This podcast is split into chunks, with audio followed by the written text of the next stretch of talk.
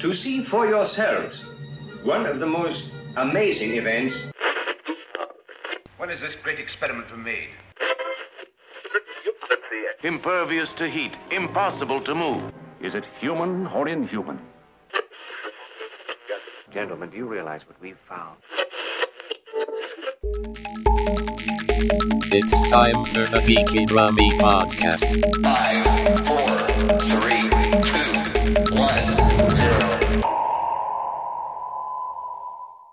Hello and welcome to the Geeky Brummy Podcast, Game of Thrones special. Joining me today, Mr. Guy Havard, Ryan, uh, Miss Laura Sumner, sorry, That's Ryan. doctor to you, right? Doctor Laura Sumner, and Sam. Sam's back. Remember Sam from our Game of Thrones special? What about three years ago? Yeah, something like that. I think it was. Yeah. He was on the show a few weeks ago, you Um, know. it And, was- and uh, it's been a long while. Guy, what have you been up to this week? Uh, I got annoyed. We, oh, what a Standard. surprise! Right, so we had some like guy to come and paint in this house that we we're in, and he came to paint in the bathroom. And I had the day off work, and I kindly offered him a coffee, and or a coffee or tea, and he said, "Yeah, that's fine, thanks." I gave it him. He drank the coffee or tea, and I had to go out the house for a bit during the day.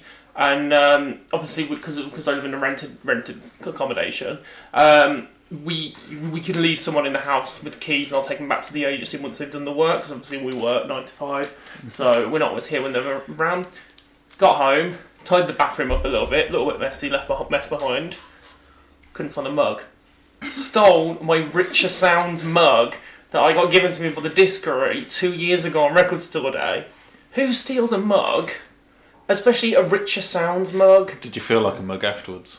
I, I felt robbed, right? I There's a happy ending there, isn't there? yeah, I felt gutted. Like, why? I don't understand the man's mindset. Like, you know, oh, that was a really good cup of tea. Like, let's Maybe, let's maybe you're thinking have this mug. this cup of tea is so great. It must be the mug that is the only changing option here. it must be the right sized mug for a great cup of tea. It's Maybe his thirst, thirst was just adequately quenched by the mug, and he thought, "Oh, this is a good mug for the future." It's such a great mug of tea that he needed something to commemorate it and remember it by years down the line. I mean, I'm not going to lie. My colleagues at work wouldn't say that about me, but uh, I just, I just don't get it. I mean, like the Richer Sounds mug, it's, it's a plain white mug with red text saying "Richer Sounds Specialist in Hi-Fi and Audio Equipment." Like, why, why on earth that Maybe mug? why Maybe care he's after a new hi-fi and he didn't want to write the number down, so he thought he'd take the mug as a reminder.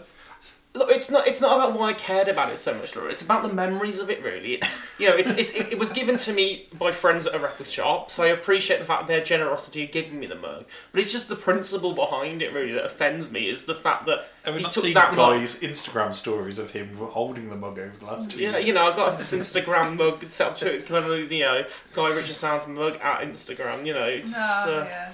But there is a happy end to the story, Yeah. though, you're alright. I, I went to the Diskery and I told them about this theft, and the kind chaps at the Diskery offered me a replacement Richer mug, because they did, they were giving about 20 on the day, so they've, they've got hundreds of Richer mugs out the back, so they kindly have replaced it. But you know, we have tidied this house since the since the builder the builder's been in. That mug is nowhere to be found. Did Like- you, maybe he dropped the mug and like took away the evidence. No, because you looked through the bin, didn't you? Yeah, I did look through the vintage trying to find Maybe it. put it in the back of his van just in case. No, It's no. like, I shall remove all evidence that I broke the mug. It's one of the great mysteries of the world. Maybe, maybe he wasn't getting paid enough for the job, so he's like, I'm going to take some compensation. You know, could have Take a free could, could have taken my, taken my TV, some of my records, you know, like plenty more stuff in this house. to Take, but no, I'll take I'll take the mug. When you handed over the cup, did you say this is for you whilst pointing at the mug? I left it and I took it upstairs for him and left him up, left it upstairs. But did you say this is for you and pointed to the mug? You might have thought that meant oh take the mug away with you. It's, it's a, and, then, and I I guess the end of it is it's just an acceptable behaviour. Really, it's just it's just not on. Got mugged off. I did. Laura, what have you been up to this week? Um, trying to control children at school. Um, And at home. yes, and at home. But you did take a little floof down to London for the day. Oh yeah, we love that. Maxi underscore the Maxi underscore the underscore the cock. underscore cockapoo. Couldn't you get Maxi the cockapoo? No, that was taken, I think. Someone, someone else. No way. Yeah, Maxi is a popular name for a cockapoo. Looks like. I- Yeah, we loved it. Loved it on the train. Loved walking around London. got a bit of fuss. There we go. Good day all round. Is it Maximilian or Maximus? Maximus. I get annoyed when like you you've got the right Twitter name and someone else has got it for you. So I've, I've just launched a Twitter for Curiosity Crate, my show, but I couldn't get at Curiosity Crate. I had to go at Curiosity Crate underscore because somebody else took the name for me and they've posted nothing since 2015. it's You like know, that's can, not like- fair. You know, you can write to Twitter and they'll like sometimes they will give you that account if you can prove there's no activity on it. Well, I mean, there's, there's not been much activity on mine so far, so I've got a case at the moment. But it's just irritating. Like, why would like Maxi the cockapoo? Why has somebody taken that? Because they're probably in a cockapoo called Maxi. yeah, probably. But you need to look into it and see if they're active. No, it's like mine. now. What if it's a dead dog and the account's not needed anymore? Hmm, that's nasty. Yeah, I know, but like that account won't be needed anymore. Maybe. So you could take it with your very much alive dog. They might be using it to post memories of their dog. Yeah. you only Might think be they're holding on to. oh god, that's creepy if you're doing that though. Yeah. Jesus. Playing Bright Eyes by Simon and Garfunkel every time you post a picture. anyway, Sam, what have you been up to Uh, since we He's last? been getting the ladies. no, I've been on holiday. uh, it was my 30th birthday on Wednesday, so I had a few days in Mallorca. Happy birthday. Thank you. Um, so that- 30. uh, so that was lovely. Um, and What did you do on holiday? Well- Apart from get with all the ladies. Did you eat lots of paella? Did you uh, I- just chill? We did eat lots of paella. Not as much paella as I wanted to, because uh, one of the problems of going on holiday on your own, and especially in Spain, is all the restaurants only sell paella for a minimum of two people, and I was never quite that hungry. So uh, yeah, did eventually find a place that was would let me have Single paella serve on my own. paella. Yeah. You think they just normally didn't, and they were just like, "Oh, we'll, we'll, we'll, we'll break the rules for this guy." I maybe just felt sorry for me. Did anything funny happen to you or awkward happen to you being a solo passenger?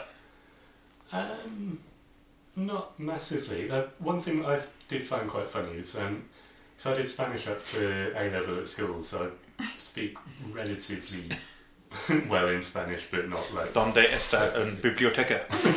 Not like me that when I went to France I just shouted anglais in people's faces and expected them to hand it to me. Mm, not quite, but um, uh, so I, I do try to speak the language whenever I go on holiday, and obviously in Spain, knowing a bit more Spanish than I do any other language, I uh, make more of an effort. But all the waiters, because obviously I was in a very touristy place, were just taking one look at me and talking back to me in English. Um, but the- the- Face of an Englishman. where it felt particularly ridiculous though was uh, where I went to uh, went for dinner on my actual birthday.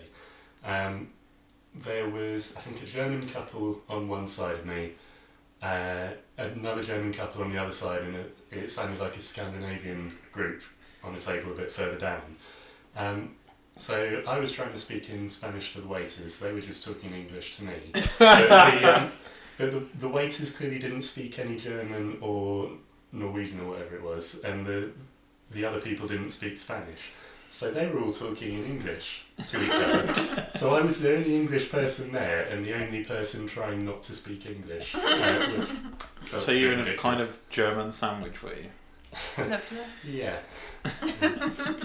When I when I went on holiday to Paris, I got um, there was a group of American tourists being quite loud and rude That's about unusual. me uh, with, with with my ex, and um, I just turned around and went, "Yeah, I'm not French," and they were like, "Oh, like, yeah," and everything he just said about me. So they were just What like, did they say? I can't remember now, but they were just because I got long hair. I think they were just insulting my hair, and it's like, well, you know, I mean, not, you not- don't look French, guy. I mean, I, that's mean, I was, too much I of was a wearing a, I was wearing a to you, I stripy top, clearly. Adelaide, yeah. forget and be on a Beret. cycle, smoking a Gauloise. Um, what what is to all the ladies in Spanish, Sam? And why didn't you say it? What what is to all the ladies? Yeah, to all the ladies uh, with Z on the end. a, a todas las chicas. Why, Ah. didn't, why didn't you say it? Because I don't say that in English. I don't say- What about what about come and get some?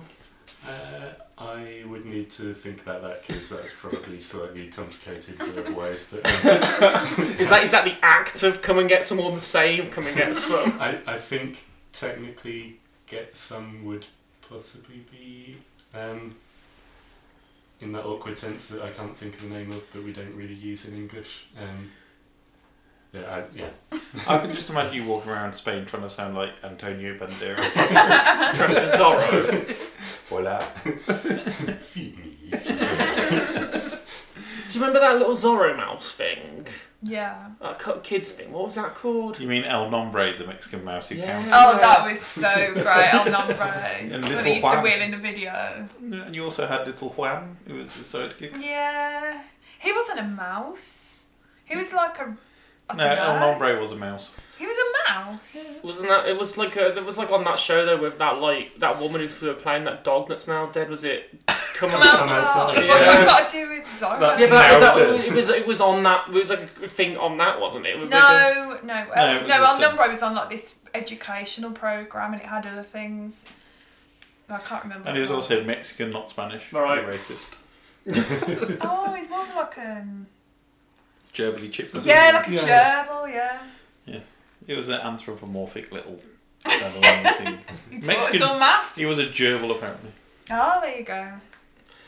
what have you been doing then, Ryan Parish? Packing. like Sam. Lots of packing. So the, the saga of the house move continues. So I was disassembling furniture this weekend. Which is always the best use for a bank holiday weekend. You normally injure yourself when you're you're doing some form of activity like this. Like you could like fall off the bed, jump out of a window, stub your toe. You know, some kind of Go injury. to hospital because of a spider. Oh no! No, it was perfectly fine this time. Really? Yes. That has surprised me because like normally there is an injury that then you'll blame on Viv. You know that it was her fault, even though she wouldn't have been involved whatsoever. No, it was just reverse assembling IKEA furniture, which is always fun when you don't have instructions. Oh my gosh, I'll just chuck it all. Just literally chuck out the wardrobe, start again. Yeah, I, that's horrible because when, when we moved in here, I disassembled my vinyl rack and then like putting it back together Uh, again. no, your dad Yeah, disassembled but- yeah. your vinyl. No, I disassembled the rack and then my dad and Kurt put it back together for me. You are pretty useless when it comes to housey stuff, like you. Yeah, I've got Yeah. crap. Yeah, but no, I've got no idea. They just don't teach you this in school, though, do they? So they don't like, oh, this is how you're gonna assemble this, or this is how to undo something. Like I had to uh, Google how to change a plug once, like you know, a fuse on a plug. It's like because you don't know. I did that in they school. Do, do, do that in school. Yeah, I did that in school. Well, it sounds like in school they're teaching Harry Potter and not not life skills. To be honest with you, this this needs to be something that needs to happen. Like, to be fair, I did mess around in woodwork class though, so Yeah, Yeah, who didn't? yeah. I think they should teach basic life skills like financial advice and stuff like No, that in schools. definitely. But are you distracted by Scooby Doo? Two monsters unleashed in the background, guy. A little bit, yeah. to be honest with you, like, I am a The, little the bit greatest of the Scooby Doo movies. Um, um, looks great. I mean, like obviously they got they got Shaggy pretty right with this. Like Sarah Michelle Matthew Gellar, Lillard, I yeah. love Sarah Michelle Gellar, but she ain't Daphne. Yeah. Also, what, what's happened to Freddie Prinze Jr.? What's he doing now? Uh, living off Sarah Michelle Michelle Gellar's alimony. Buffy money. It's a sad state of affairs. that Linda Cardellini, Velma, is probably the most successful person out of this film now. We got is it Alicia Silverstone playing the reporter? She's not doing anything now either. I mean, You'll, you'll probably be in some TV show on HBO at some point over the next couple of decades. Probably, yeah. this is just. Uh, I don't think I've seen this one, but I, saw, I definitely saw the first one in the cinema. This is the one with Scrappy doing it, isn't it? Oh, no, Scrappy's, God. Scrappy's the This first is one. the He's the first one. villain. Oh. Yeah. Scrappy Doo is horrendous. There's nothing more annoying than Scrappy. I Scrappy. mean, Doo. every other kind of cartoon puppy is really cute, apart from Scrappy Doo, who's really irritating. I know who the bad guy is in the sequel though. It's Alicia Silverstone. Oh, well, that's- spoilers. I thought it was the dad from Everybody Loves Raymond who turned. Oh into the yeah, dad. I saw him a minute ago. Wait, it's okay, Brian, because we can reveal the spoilers on this because it's like it's definitely passed more than nine days, and it's been out for like near enough fifteen years. So I feel like spoiler warning. You know, if any of you haven't watched this, don't come crying to us because you know you've you've had your If you- allotted week. If you if you read something with spoiler alert and then says Big Bang Theory and then carry on reading it and then complain that you read it, Yeah, funny that. yeah. Wonder what that could be a reference to. We just we just lost four listeners from the show. Oh, do you- I- why? Why? Just the, the internet doesn't wait for you. Like if you haven't watched it nine days after it's aired, you've put yourself at risk. Like Laura's sister It's hasn't twenty watched. five minute show. That's what annoyed me. It wasn't like a super long extended final special episode. It was a standard Just length one show. episode. Uh, Laura's sister hasn't watched any of the final series of Game of Thrones yet. It's like, well, she's put herself at risk for spoilers. Yeah. So yeah, but she- she's not going to complain. I don't feel like I she knows that if she gets a spoiler. Yeah, I feel like this is the liability you take. It's you upon your head after a week. Well, hashtag Brumhour Dave Massey has watched all of Big Bang Theory, because it's on Netflix at the minute, the final season's not being put on because it's on all four in the UK, and he's like stropping about it that he's not seen the final. I mean, season. he, he could just like pay for a TV license and watch it. Bless Or you, he Dave. could just watch all four, which isn't a TV license. It's only the BBC stuff that you need a TV license for. I mean, Dave, y- you're a blagger, man. Come on, just blag some access to uh, to the episodes. Uh, yeah, I don't think it was actually that great of a finale, to be honest. I mean, you're, you are you and Viv are the only people in this room who Yeah, I've watched probably zero watched it. I like episodes watched of it. the first series and then decided that uh, it was It- funny. It just for seems to see it, the downfall since the first series because the first series was actually jokes about nerds making jokes with each other, and then from the second series onwards, it was like, "Ah, look, these geeks are funny. Ah, look how nerdy and stupid they are," and that's been it. for the Rest of the show. I mean, nothing, it's nothing like this Yes. show, is it? I lost touch with Big Bang Theory ages ago, unfortunately. I- Even Sam I used to doesn't like it anymore. I, I do like it. I just haven't, yeah, missed a bunch of episodes and never got around to catching up. On the on the subject of Sam liking everything, because obviously he's been on a few times and we said that he likes it. We went to go see Tolkien with Sam. Wasn't that key? First, it was first- the response was, "It was all right." Like like that. Was, I mean, like, like me and Laura like literally fell to the ground like, "Whoa." Is that like a Rotten Tomato zero? Yeah, like what happened? It was fine. It wasn't bad. It looked like it was going to be the dullest film ever. You got Nicholas it. Holt in jumpers saying, "I've written some books." I mean, he, he hasn't even No, written any he didn't write books. the books. he didn't write the book. He was like, "Oh, I'm in the First World War. It's war." The, the thing that bugged me the most was uh, the amount of times that they came close to calling their friendship group a fellowship and then diverted away from it and said something else at the last minute. It was Until the right at the end. friendship. yeah, until the very end when they suddenly decide they're a, they're like a fellowship and it's supposed to be like this big moment and it's just not. I, this is the thing that gets me with biopics at the minute. It just seems to be there's a, they're trying to make biopic movies a thing again, a new genre Yeah. in cinema. So you've had that. You've had the um, Elton John Rocketman movie. You've had the you've had Bohemian Rhapsody. So it's kind of like they're trying to bring biopics back. Yeah, especially for really people cares. who aren't even dead. It seems weird. You know That's what I mean? like- Like, the Elton John one, obviously, was heavily involved in it. It's like I don't need a biopic about Elton John, You really. literally can tell like Elton had grabbed that script and be like, I'm in control here. Elton is in control of everything. But no, no, get that rid of that bit. No, No. that can stay in, but it needs to change slightly. No. Yeah, it was it was it was not so great. For Taron Egerton, brilliant. Like Bohemian Rhapsody, performance great, Yeah. film average. Good old I thought it was okay. You're sorry? Good old Reginald Dwight. Yeah, Reggie Dwight. I don't know why you didn't stick with that name really. Because I it's don't terrible. think Reg Dwight in lights above the Dodger Stadium would have looked very good. I think it would have to be honest. It's a with you. classic, like, 50s name, isn't it? It just sounds hmm. boring. The weirdest thing about that film was the fact, and I didn't clock who it was at first. It's Bryce Dallas Howard, isn't it? Yeah. It was like just once again like just cropping up out of the blue in a weird role. Yeah. She was good in it, actually. What did you think of the film, Sam? Uh, I haven't actually seen it yet because it came out while I was on holiday, but um, I'd hazard a guess you might like it though. I would I- have preferred I'm if looking you'd gone to forward the to cinema it. and I watched the Spanish dub version. Hola, mi nombre. right.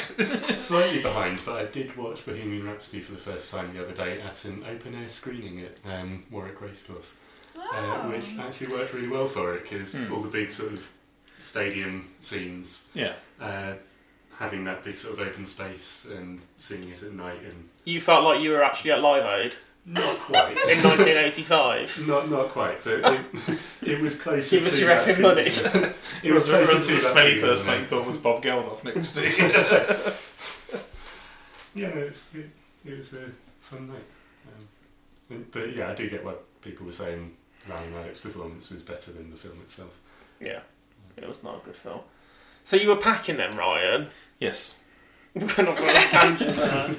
Yeah, so pretty much nearly done now. That was just all the all the boring stuff that happens when you're packing. Just boxing stuff. Up, playing Tetris with the car, which is always fun. Do you mean- Oh, okay, like, yeah, getting boxes in. Hmm. Yeah. It's always it's always like that. The Tetris Yeah. experience comes in very handy when you're looking at that, how to Definitely. put an L-shaped piece of furniture in against a square block.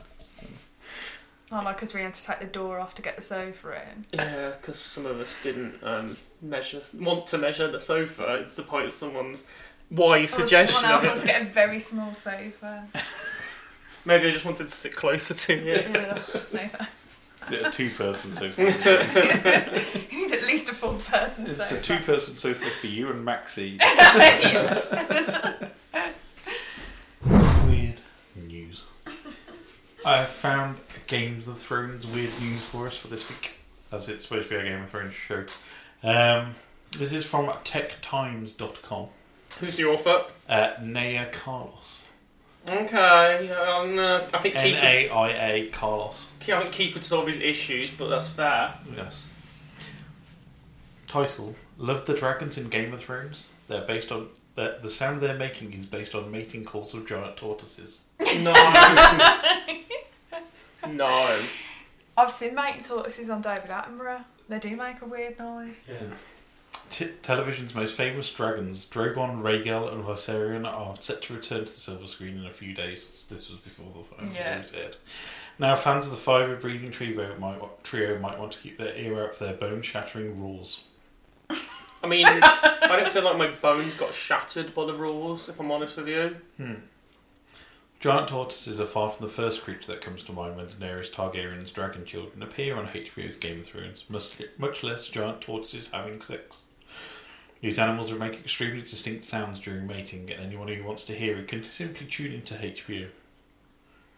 The mating Wow. sounds of the giant tortoises are the, actually one of the most biggest influences on the noise the dragons make in the show, according to the show's sound designer Paula Fairfield. I mean, how did he discover that? So, like, did some guy just like see two giant turtles screwing Tortoises. tortoises and was like, "Oh, yeah, that's like a real good sound. That that orgasm sound is like perfect for like a dragon sound." A ferocious dragon. Maybe Wow. that's what they call it, a ferocious dragon. During an interview on Radiolab's Big Little Questions podcast in 2017, Fairfield revealed that Drogon's purring in the proximity of Daenerys Oh. is inspired by the groans that the male giant tortoises emit in the process of mating. No, that's Worse just, than that's Jorah Mormont. Yeah, that's just made that extremely more creepy. A drone's like, oh, oh, oh, The groan of the male actually became, with some work and adjustments, the source for Drogon's purr with Daenerys, Fairfield said in the podcast. I mean, I don't remember him purring, to be honest with you. The funny thing about the purr with Drogon is was watching people watching the show and giggling when they heard it, not knowing why. To me, it had that essence, that kind of sensual, oh. that kind of sensual sexual essence. That Oh. sexy tortoise essence. Musk of tortoise. There are also slight variations in the different dragon sounds which Game of Thrones team based on the creatures' distinct personalities. I have sounds I might choose based on certain personality types I want to push forward. So in the case of Drogon, she named the dragon that after Khal Drogo, her hot late husband. Yeah, very hot. So Drogon is like her lover. A bit much. That's why Drogon makes softer, more dulcet sounds. oh Christ, man! Unlike the other two dragons, Daenerys' favourite whistles at her constant, constantly. Oh, he's a sleep bag, then, isn't he? He's, he's we've been out as a He should have sleep. been called Jorah, the dragon. Every season has shown more and more complex scenes for the dragons, and the show's final season is expected to take those hot those scenes to another level higher. Film School Rejects notes that Game of Thrones season eight will com- feature two dragons. Oh, yeah. And now an advert's loaded and ruined where I was in the article. What's the, what's the advert for? Um, for a complimentary 40 page art investment guide with Banksy picture. Exactly what I was looking for. You can get that for free. no. What was it complimentary? Yeah, the guide, not the Banksy. Yeah, so you get the guide for free. Get the Yeah. guide for free And why do we want that for? because it's free. Like, don't don't turn down a freebie. Film School Rejects notes that Game of Dragons, Game, Game of Thrones- Dragons. Game of Dragons season eight will feature two dragons dueling against each other in the sky for the first time. After all, Viserion is now part of the Night, Dead, Night King's that was- undead that was a army, and he will wasn't it? likely rise up against his brothers within the next eight episodes. Was that before episode one? Yep. God, what a spoiler! It was a spoiler. That's that's that was uh, everybody knew that was the end of series seven. So this was No, on the it said of- two dragons fighting in the sky. I think they. That's that's the. Well, yeah, that would make sense, Laura. They fly in the sky. this yeah. was I'm just published on saying. April the tenth, two thousand and nineteen, and they also got the number of episodes wrong as well. 'cause this was No, yeah, I think episodes. I, I think the producers got the number of episodes wrong as well. So, Yeah. But that was your weird news story about Game of Thrones. what was the one you showed me in the week? You showed me one in the week. I want to find it. I'll, I'll have to find it. Did I just send it to you individually? I think you, you showed it to me whilst we were we, we were in the public house having a beer. Did you see the Game of Thrones um, set up in IKEA? And it was like a bog. And they put all toilet brushes around it to look like the Iron Throne. I thought it was great. I did see that. That was quite impressive. I feel like if you spend that much time on the toilet, then yeah, you should have it Why like that. not? Yeah. Was that the video of the man and his process of going to the toilet? What? What? The- the- that, that video I showed you where the Bully and the Beast podcast, where a man learns he's been pooping wrong. Oh, that was horrid. Yeah. Was How that do you one? poo wrong? Um, uh, he he was holding a piece of paper underneath his ass, and the, and the the, Oh! the dollops drop onto it. He was catching basically like like using toilet paper as a catcher's mitt. Oh! Why? I know, just go What- straight what- to the toilet. So this is yeah. So Jesus instead of going to the toilet, Yeah. what did he think the toilet was for? Oh, he said, "Do you just let it splash to his co-presenter?" I was like, "Yeah, that's what everybody does. Yeah. You don't just catch it and then release." He said, "I thought that's why you had to wash your hands after." Oh, God. But yeah, I'm not going to play that video, but look for Bully and the yeah, Beast. let's not. It's Bully and the Beast online. Just search for that. I can't find the story you're talking about. There's the, the the hot chocolate with melted cheese in it. Uh, no, uh, that's disgusting. Oh. Uh, it was it was about a certain princess. Viv Oh, remembers it. oh yes, He knows yes, I what it remember is, it now. Give yeah. me time. Give me five. Okay. minutes. Give you five Phil. minutes. Phil, Phil. Phil, for five minutes. Phil. Dum, dum, dum, dum, dum, dum, dum, dum. Um, so, on holiday, Sam, Oh, my God. like, how many girls on average a day do you see that you liked? Uh, I wasn't really counting. Um, Just walk around, were- foot, shoes foot, shoes foot. Just walk around, point at them, and go four. Oi, Tony. Out a ten, I'll give her one. You're in the typical Brit on tour. Where you, like he's lads on like a lad, lad's holiday, but on his own. Like Did- lads on Lad some- holiday. did you take your top off and just walk around in your shorts with your shirt, t-shirt tucked into the side? Oh, gross. No. And get really badly sunburned. Yes. Oh god, I've seen a few people doing that already. You don't look lobster red, so I'm impressed. I, I was only there Got for a few flowing. days, but I got a bit of a tan, which Yeah, I'm quite pleased with. Right, I found a new story. Okay. So this is from Devon Live. Who wrote it? Who wrote it? Who wrote it? Neil Shaw. Neil Shaw. Neil Shaw wrote it, yes. Okay, it's, I can't dispute the name. It sounds genuine. It's actually like almost crashing my phone because the amount of weight of adverts on this page. Wait, what being advertised this time? Yes. Um, theme park based on Diana's Princess Diana's fatal crash opens tomorrow. Oh, Wow. Jesus Christ. It will cost twenty pounds a time to ride. It is open to children and adults. and it has completely frozen my phone. What, what country is that in? Uh, the UK. What? Theme park is this? I'm just trying to find it. Conkers. A theme park ride which allows people to experience the crash which killed Diana. Princess of Wales is set to open and charge people twenty pounds a time to take part. Do you think the Queen's there pulling the thing getting started? She opened it. Yeah. Uh, Prince Philip I was- paid for it. Why did this ever get commissioned? People will be able to vote on whether they think the royal family was involved in the collision. yes. God. Wow. So, do you take the position of Princess Diana or the, The driver, yeah. People following her? we, we shall read on. The attraction is part of a new park celebrating US magazine The National Enquirer and opens tomorrow. Why in- is anybody Makes celebrating sense. that? Makes sense. and opens tomorrow in Pigeon Forge, Tennessee. Sorry, so it's Oh. not in the UK. Creator Robin Turner said it's a 3D computer model and you're looking down what just looks like Paris, but it's three dimensional. So basically, a tunnel. You're looking down a tunnel. What looks like Paris, but is three dimensional. Unlike the two dimensional normal Paris. It shows the pathway that she left with the Ritz Hotel and the paparazzi chasing her. Oh God. And it's just. ugh. I hate this website. Keeps crashing my phone. Anyway, uh, yes, it's projected and you see the buildings and everything is a 3D presentation. Oh, we had that bit. And the bang flash that we think blinded the driver and how it happened. Oh, that he was drunk. Yes. Turner's told the website Daily Beast there's no blood, there's none of that. You see the car It's very crash. tasteful. you see the car crash through computer animation. Oh my God. The attraction will lead people surrounded with the conspiracy theories for, about the crash. Right. I mean, what? What? I mean, the. And that's the representation Oh, the theme park. God. It's gonna look like- I mean, like, what else are they going to do to celebrate National Enquirer? Was there going to be like a ride? You know.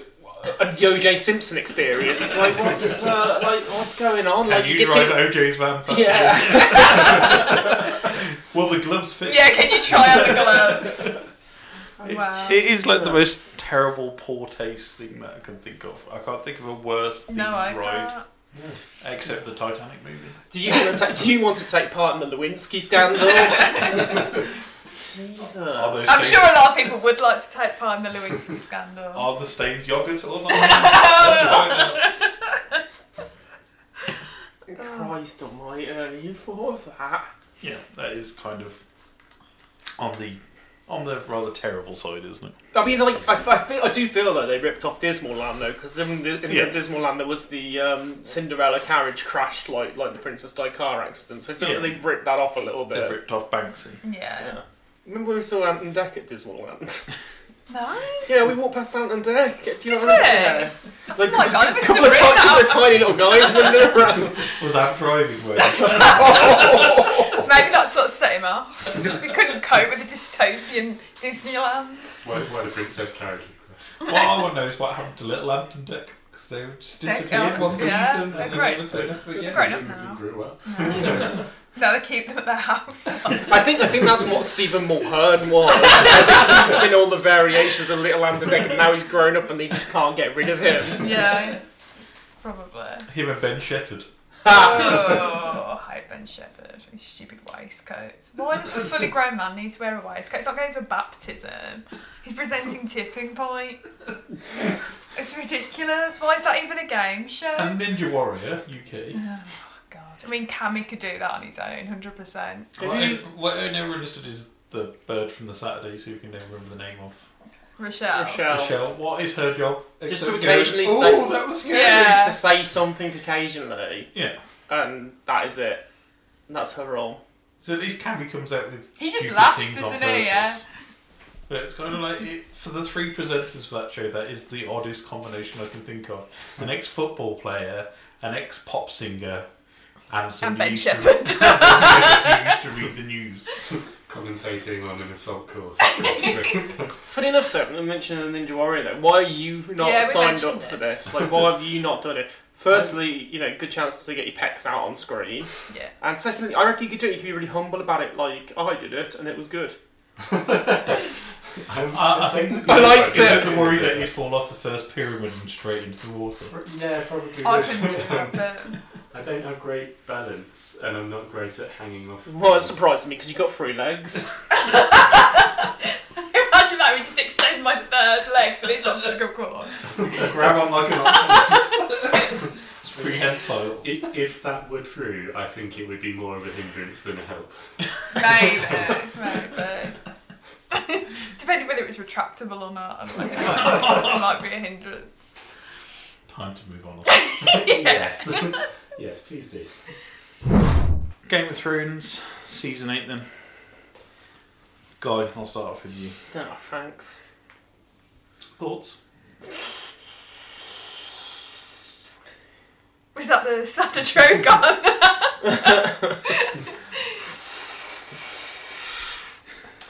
Uh, spoilers before we get into Yeah, Yeah. you've had your nine days, so hush It's only mouth. technically been seven days. Right? So it, but this, by the time this is out, it will have been Yeah. longer than nine days. So Yeah. it should pipe down, and I'll breathe fire on you if you start whinging. um, I mean, where where do you start with this really? Um, episode one. yeah, I mean, I mean, for one of the most critically acclaimed series up until series eight. I'll put it out there. I, I liked I liked it, but I have severe issues with it as well, which I'm sure we'll go into. But my initial, I, I like I liked it, but I have issues. Laura, Um, yeah, same thing really. It just seemed like they completely rushed season eight and spent the first two episodes dithering around, nothing happening. And then there's a massive battle, which was good, but a bit of an anticlimax, the Battle of Winterfell. And then another episode dithering around doing nothing. And then another battle, it's like, oh crap, we forgot the ending. We need to do the ending really quick. But so I, I did point this out early on, and it like there was a lot of praise for the first two episodes. But I remember having the conversation with you saying that they are messing around. They don't have a lot of time to do stuff, and this is this is exactly as I said it was six weeks ago. That really they, they didn't hit the ground running. They spent a lot of time. But I know to a Right. certain extent they needed to do that. They needed to build up the tension and the atmosphere, and you know, this is the first time characters have seen each other for like seven series, so I understand they needed that, and that was really nice for the first episode. But then it all just seemed really squished in in the last two or three episodes. Sam, I, I agree. Um, I, I did enjoy it, but Well, you might. uh, but yeah, there, there were problems with it, like everyone was saying, and um, uh, I think it's all stemmed from the pacing issues. Um, I think um, I think you've said this before, Guy, but um, uh, if they just had it as a ten episode season and they'd given themselves a little bit more room to breathe, um, they could have, for example, had some plot points happening when, when they were, say, en route from Winterfell to King's Landing that just would have sort of spread it out a bit more. Um, so, like in the first season, it took several episodes for a character to get from from one of those places to the other because they're effectively Like Hound and Arya took a whole series. yeah, yeah, exactly. Um, and uh, yeah, and then everyone was doing it in basically an episode. Like 20 minutes. yeah.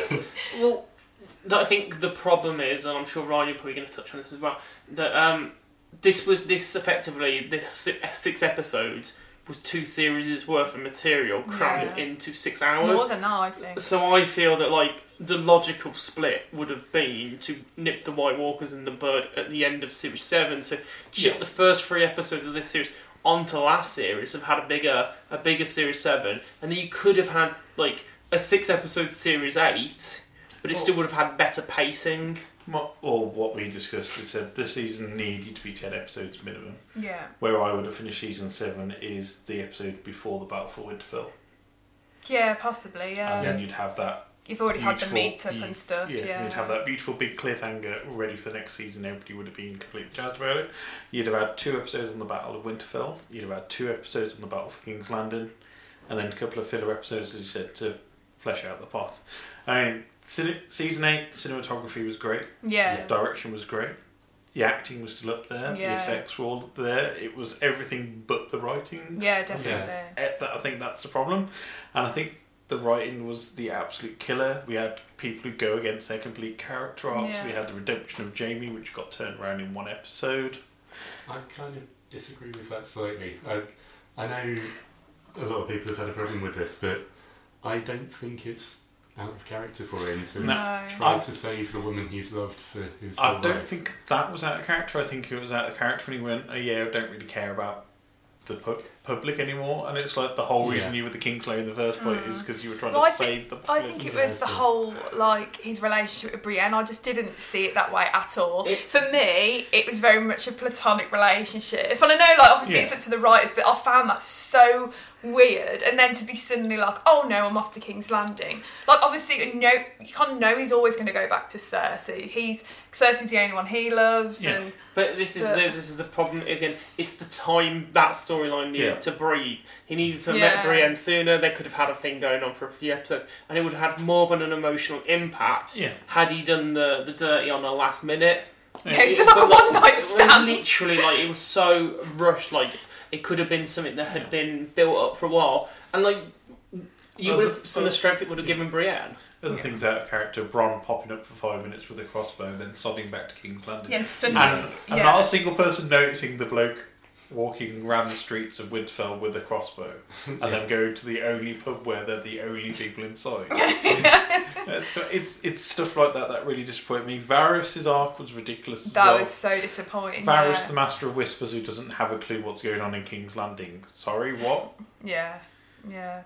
And just the fact it's like, oh, he only told a few people, Yeah. and then he's dead. Like that's such a disappointment. He should. I just feel like he would have told absolutely everybody, and it's just. It was such a shame because again, Yeah. his character was redeemed as well. I mean, there's a whole subplot there of him trying to kill off Daenerys when they're at Dragonstone, which completely most people ignored Yeah. or, Or- or didn't missed realise entirely, because yeah. it was really subtly Yeah. done, which was him with one of his little birds. Mm. But that was just completely like, oh, we'll just cover that off in two lines. Yeah, Has she eaten exactly, yet? yeah. No, well, try and kill her another way then. That's basically the entire Yeah. plot of it. I feel like I feel like this whole thing was sequenced wrong as well, and I actually feel like the Daenerys going mad element should have come first. Well, that should have been at the end of hmm. series seven. That should that should Before ha- that, that should have happened a bit earlier on, and Yeah. like you could have killed her. Could have earlier, happened in the Battle or- for Winterfell or you you could sealed have. the Dro- the- the- well, this is the thing that you could have actually just taken her forces out of the Battle of Winterfell and made that more intense, as it would have been a more str- bigger struggle against the White Walkers towards the end, and had that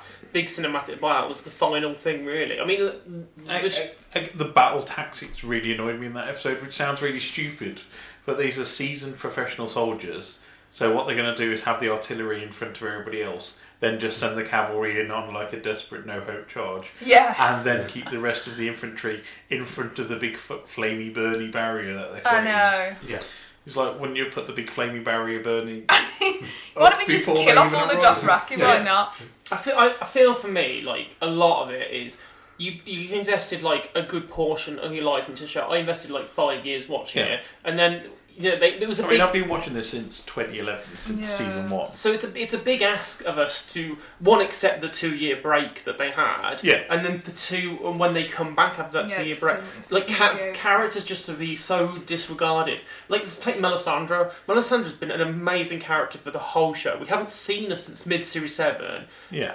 Came back for one episode. Not even any hint to her coming back. She just kind of came came. There was like that Shireen girl who looked like Shireen, yeah, but it, that was but it was amazing. Like, we, like even for the actress, like Carice Van Houten, one episode out of six, out of six, Yeah. when you've been a quite a major prominent character for the rest of the series, I feel like for someone like her, that she got cheapened, cheapened by that. Well- she should have had at least an appearance earlier on the season, like with the Night King. He cropped up in episode three. Yeah. A hint that he was coming by seeing something different, but we didn't see him, No. and it would have been nice to see like he's coming now and Yeah. she's coming now, and this stuff is happening, not just here we go. Again, I think that's the most crushing disappointment for most people is the Night King's been the big bad for Yeah. seven and a half seasons. Yeah. He is the he is the end times coming. He he basically signals the world is about to die, and it's like yeah, lol, stabbed you. But this is I, I don't get that this, at all. but this is the problem. Okay, so the Night King was the big bad.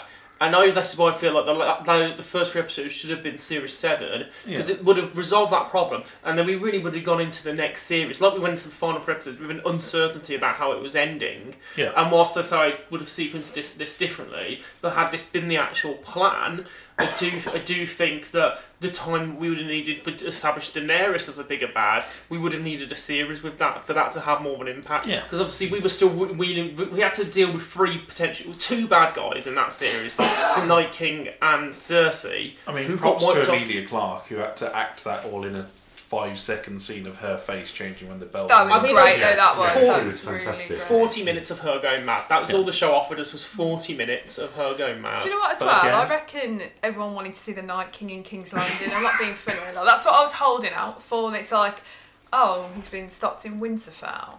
It's just such a disappointment. Like the Battle of Winterfell was cool, you know. It was Yeah, great, know, to, it was great to finally see it. But it sounds like our presenter's dying. Lots of you, are Ryan? I think I've been stabbed by the Night King at some point. Um, I don't know. It was. I just. But It's again, the pace. It's the pace. My Yeah. idea, splitting Battle of King's Landing into two episodes, you could have finished it on the bells. That would have been a perfect dramatic point to finish it. Excuse me. Christ Almighty, Ryan. And then you would have gone into her burning Madness. Yeah. the, the desolation of King's Landing. Then And it's that would've almost been a- like if she. Why didn't she just do that when she first got there? And she would have had three dragons intact. You wouldn't have had all the faff around at Winterfell. Well, that was the I thing. just- The only reason they broke the wall in the first place is because she got given a dragon. Which is Jon Snow's fault, by the way. Yeah. The, the whole ridiculousness of Jon Snow's plotline mm, summing up to, oh, I'm going Norfolk Wall. That, Yeah. that was the entirety of Hit for eight seasons. He, he did that in the first season. It's kind of like we could have had seven seasons of nothing happen, and he would have been in the exact same spot. That Yeah. was all we ever really wanted, though, was to go north of the wall and sit and look moody. He just wanted to find some wildling ladies. that's all Yeah. Another Ygritte. and also he met Ghost again, which oh my god, that was that was the best moment. Like when, when he killed Dany, I was like well hating on him. Yeah. For obvious reasons, but then when he saw Ghost again, I was like, "Oh, forgive him of everything. It's fine. Ghost has got his owner back." Well, this is the other thing. The only two emotional bits in the finale, which you'd expect to be a big roller coaster of, Yeah. oh, my heart's getting torn apart here, is the bit with Drogon trying to wake up Daenerys. Oh my god, that was Yeah. horrible. That was that was like actually Crying my heartbreaking. eyes out. God. And then the bit with Ghost at the end where Yeah. Jon Snow finally gives him a hug, and I assume that was done in post, Yeah. where they're like, uh, John. Uh, Kit Harington put the costume on for five minutes because we need to add a CGI scene in before we get killed by everybody else. yeah, God, you said they probably added that in last minute. Yeah. Because I saw the height. Um, I said, look, see, Laura's going to get whingy because I'm going to end up mentioning Twin Peaks, and she always gets whingy when I mention Twin Peaks. But it's got it's not relevant. it's got to get mentioned. So for me, I like shows which kind of leave you with a bit of an ambiguous note. So you you've Yeah. got The Sopranos, which you know with the if, like spoilers for all these shows. But you, you got the note with Tony Soprano. Does he get hit or does he not? It You- just turns black, yeah. yeah, Walter White at the end of Breaking Bad. You know, it's. I can't say this because Sam's not watching it. Yeah, sounds yeah, much- don't say that thing. Well, Breaking, Breaking Bad? Bad has been a very more consistently rated show. What I was going to talk about is the IMDb ratings, and I know they take a while to settle down, but it for seven seasons consistently between eight and nine. Yeah. Final episode ended on four point five currently for Game God, that's awful, So that just shows you the quality drop off. And again, it's the rushing on this. Yeah. It's blatantly you can tell DB Benioff and David Weiss being told you're getting Star Wars, and all they're doing is fantastic. We'll get this wrapped up. We, we want to be done. And I think the biggest problem is they've had no source material. They were great. Yeah, that's a big problem. Yeah. They're not great writers, and I think this has proved that they're not great writers. They're very well adapting somebody else's work for screen, but I don't think they can ever write something themselves. I think it just missed all those like intimate conversations, the character development that George R. R. Martin's really, really good at. But then again, he goes off on a huge amount of tangents, and to a certain extent, they did need to bring it all back together. But as you said, I think it was just the timing thing. But I think it was really lacking those kind of jokey conversations and. Um, I don't know. I guess the character building had been so good for the last seven series. It didn't- like, like I say, it didn't leave us on anything big to chew over. Everything wrapped Yeah. up nicely. Like, it would have been nice, like the ambiguity. It would have been nice to see that, like maybe it all wasn't right behind the wall, or Yeah. to see where Dragon Yeah. ended up. Something, some Yeah. little thing, just to leave us with a thought of kind of like, I wonder what. Yeah, hmm. I, it really showed me as I watched one of the older episodes, and it's the one where Joffrey's torturing Sansa in in the main hall of King's Landing, Oh yeah. and you've got some of Tyrion's best speech ever. Where he's Yeah. handed the king to Joffrey, and he comes in and goes, "What are you doing?" And like Joffrey's going, "I'm showing my power by getting Sir Meryn to strip her in front of everybody," and then uh, Tyrion turns to Bronn and goes, "If Sir Meryn moves an inch, kill him." And he goes, "That's a demonstration of power. That's a demonstration of weakness right in front of you." And it's like that was the writing that we had back then, Yeah. and now we just get "lol, Bran the broken, lol," Yeah. and that was like the most pointless King's Council speech ever as well.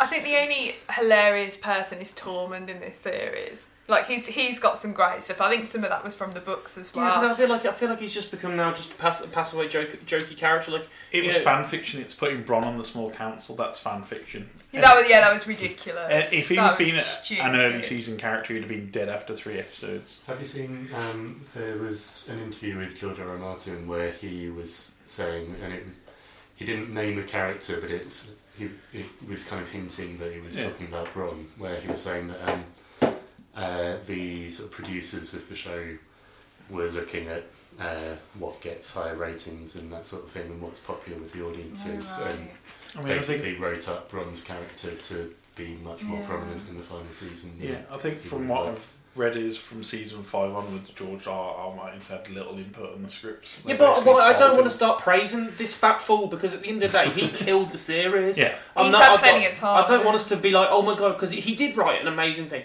But at the end of the day, I don't care if you love his books. He let everybody down, and I'm not. I don't want the blame to be on the guys who made the show because Yeah. they didn't have the material to work from. And you're saying like, okay, they they, they were great at adapting stuff, and that's good because they were great at adapting stuff, but they didn't have anything else to go by. So he let them down. He let Yeah. HBO down. He let everybody down by not finishing books. You're a, you're a, you're a chubby chap who sits in a basement most of the time. I'm not being funny. Get I- your books finished. I can imagine what the ending is. He's told him is Jon Snort's the wall, Arya sods off, Sansa's queen Yeah, of Bran's the on the north, throne, uh, that's queen of the north, and Bran's on the throne. Yeah. And since then, everything else is going to be Yeah.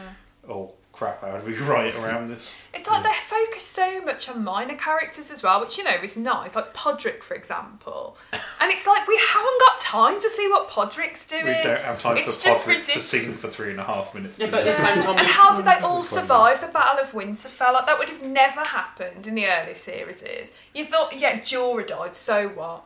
You know what I mean? It's like no one of importance really died there. General friend zone. Yeah. Yeah, Captain Fred. I, I honestly feel that like George R. R. Martin is the reason that the last few series have sucked.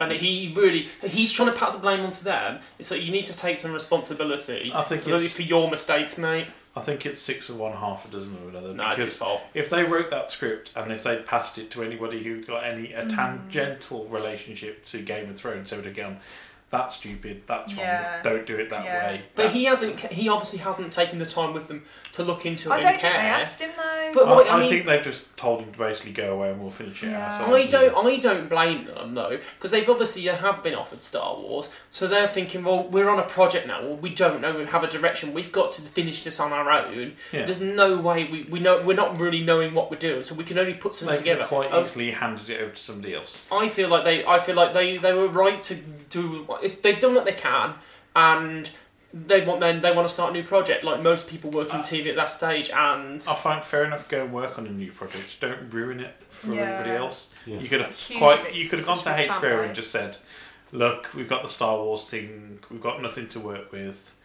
Um, we'll just hand the project over to somebody else competent." But I mean, uh, I'll talk more about H- my feelings about the HBO role in this Yeah. when we talk about the future of the show later on. But I don't. I think I I, feel like George. Martin is the guilty party because he didn't give them the material. But I think HBO, if you've got unlimited money, you've got unlimited number of episodes to wrap the story up correctly, and they were just like, "No, we'll get it done in six because we just bored." yeah, yeah. That's what it feels like to me. It's kind of like even four more episodes would have made a world of difference for the series. And actually, se- series seven was really good. It wasn't. I, It no, was- I know. I thought no, I thought it was quite good. I It think wasn't. the Battle of the Bastards was really good. The rest That of the was series six. Was that series six? So I'm gonna. I am gonna do mention Twin Peaks. I watched Twin Peaks and Game of Thrones back to back Yeah. during the summer of 2017, and that Game of Thrones felt like a chore compared to watching an episode of Twin Peaks, which was wildly different, unusual, unique. I didn't know what was going on. Ridiculous. With Game of Thrones, shush, Game of Thrones was predictable, Yeah. boring. Nothing was happening week by week. They were Oh, plodding yeah. their way through seven episodes until like I think episode six and seven, got- where yeah. they went behind the wall. Or you got the dragon attack on. Yeah, that- Yeah, I mean, like, but, it but even so, it was yeah. still kind of like plodding. You know, it was nothing. They were wasting their time. It was really dull compared to what I just watched. And while some people may disagree because they didn't like the show, but comparing though, when I that viewing experience, Game of Thrones at that point for me had no excitement about it, and I was oh, I excited. disagree. well, you are going to disagree on that one because you don't like Twin Peaks, but for, for me, this Yeah. series was. It, I was excited to watch it, but I was surprised ha- that they didn't utilize earlier episodes to pull some of the stuff Yeah. forward. Yeah. Yeah, I mean, I said I bear no ill will to the directors, the actors, anybody who's worked for the show who didn't actually be involved in those last few episode scripts. I think everybody else probably looked at the crappy hand they'd been dealt and said, let's make the best out of it. Yeah. I mean, the cinematography has been stunning. The bit where you got Sandor versus the Mountain on the, the ruins of the Red Keep. Yeah, the cinematography in dragon that. That was Yeah, that, that was Yeah. amazing. The bit Yeah. where Daenerys lands in the Red Keep and you see Drogon unfolding her wings behind him. The bit where Jon Snow's going to see Daenerys and you see Drogon wake up and pop out. That felt like a Dark Yeah. Souls battle scene. uh, the the the, shot, the shots have been beautiful. The the action has been very well directed. It's just stuff like stuff that's been built up for so many seasons, like with the army of the army of the dead, the Golden Company, which we've not even touched on, um, the Iron Fleet Harry that managed like one shot one of the Yeah. dragons, and then then an episode later can't They even destroy land a all s- of them. Yeah, can't even land a single shot on Drogon. It's kind of it's Didn't make sense, did it? it just felt like this is a rush job, and everybody was trying to make the best out of it. And Cersei got massively robbed as well. It's like you saw her for about two seconds in the whole series. Yeah.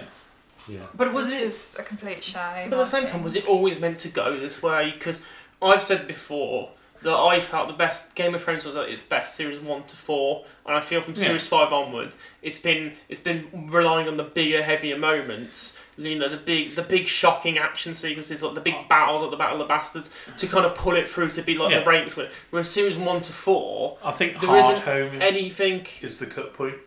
Yeah, I think the build up to Hard Home is like that is one of the greatest episodes of TV that's ever been shot. I think Hard Home Yeah. stands up there alone, pretty much. And since then, it has been on a bit of a downward yeah. curve. It was like it was like that was because that was a huge revelation about what this show could be. Yeah. But then I think after that, it's kind of like, well, how do we go bigger? How do we do this bigger? How do we? How can we be the size of a film on TV? Yeah, but is that not just the end game of it though? That they had to wrap it up and certain characters had to meet, and Jon Snow had to defeat Ramsay But, uh, Bolton. but- that's just what what was bound Yeah, to happen. But when you radically change a TV show, that you I don't think notice- it was radically changed. It is though because you notice the quality because before it's been a show heavy on intrigue and politics and I think behind the scenes showed definitely the money. yeah, basically. and it's like it, it would there was from that point a change of a show where it became a big epic grand event you know must see television huge you know epic set pieces can we make the biggest battle of all time on TV that's what Well, it if you kind go of back became and watch the Red Wedding now, there's hardly any extras in it. It's actually a, quite a small set. There's only about thirty or forty people on set by the Yeah. look of it, and that was one of the pivotal moments in the series. Mm. When you get to Hard Home, this is when you get in a massive budget and you get in hundreds upon hundreds of extras on set. I mean, it's it is a change. It's a change of Yeah. style of show. Like I feel if you watched it all from beginning to end now, you would notice it has changed. From, Probably. I mean, it's like there's there- there's other shows like that. Like like with Lost, that changed its style and tone because it was a mystery show to begin with. Yeah. Then it became all about, more about the flashbacks, and then it became more about time 24. travel. Twenty four. Yeah, how big and stupid could the next series of Twenty Four be? Which was like. What was it? Quite minor to begin with. It was Yeah. like an assassination attempt. Well, then twenty it was four was, just nuclear 20, bomb. Yeah, twenty four was just an assassination attempt, and Kiefer Sutherland acting out that twenty four hours of Mhm. how can I politically intrigue with this plot. It turned into lol, there's a bomb on a plane.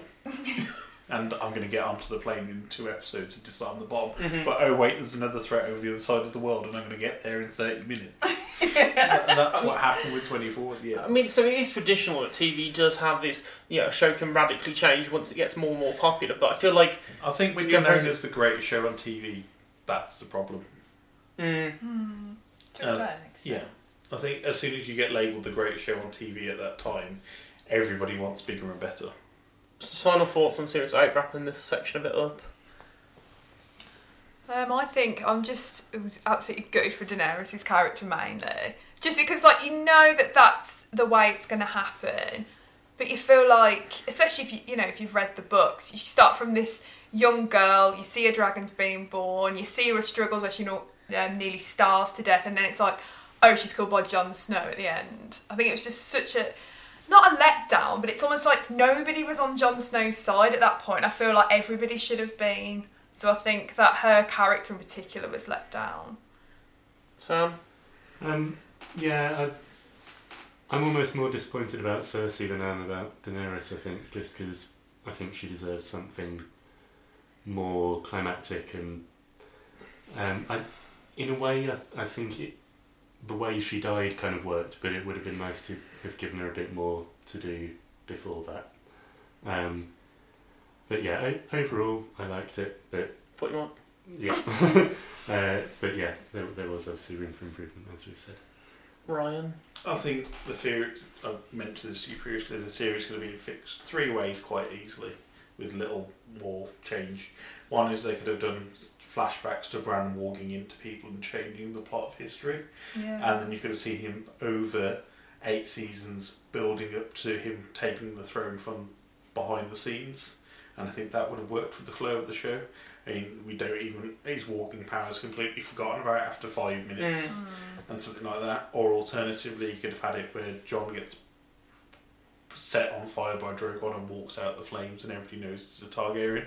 That was the other thing. So you got the can- council at the end and everybody goes, oh yeah, let's just put Bran on the throne. Where any nobody actually mentions, even though night half the audience sat there go, oh by the way, Jon's Aegon Targaryen actually the true heir to the throne. So why don't we just put him back on there? I think part of the point with that though is they were making a decision that that doesn't matter.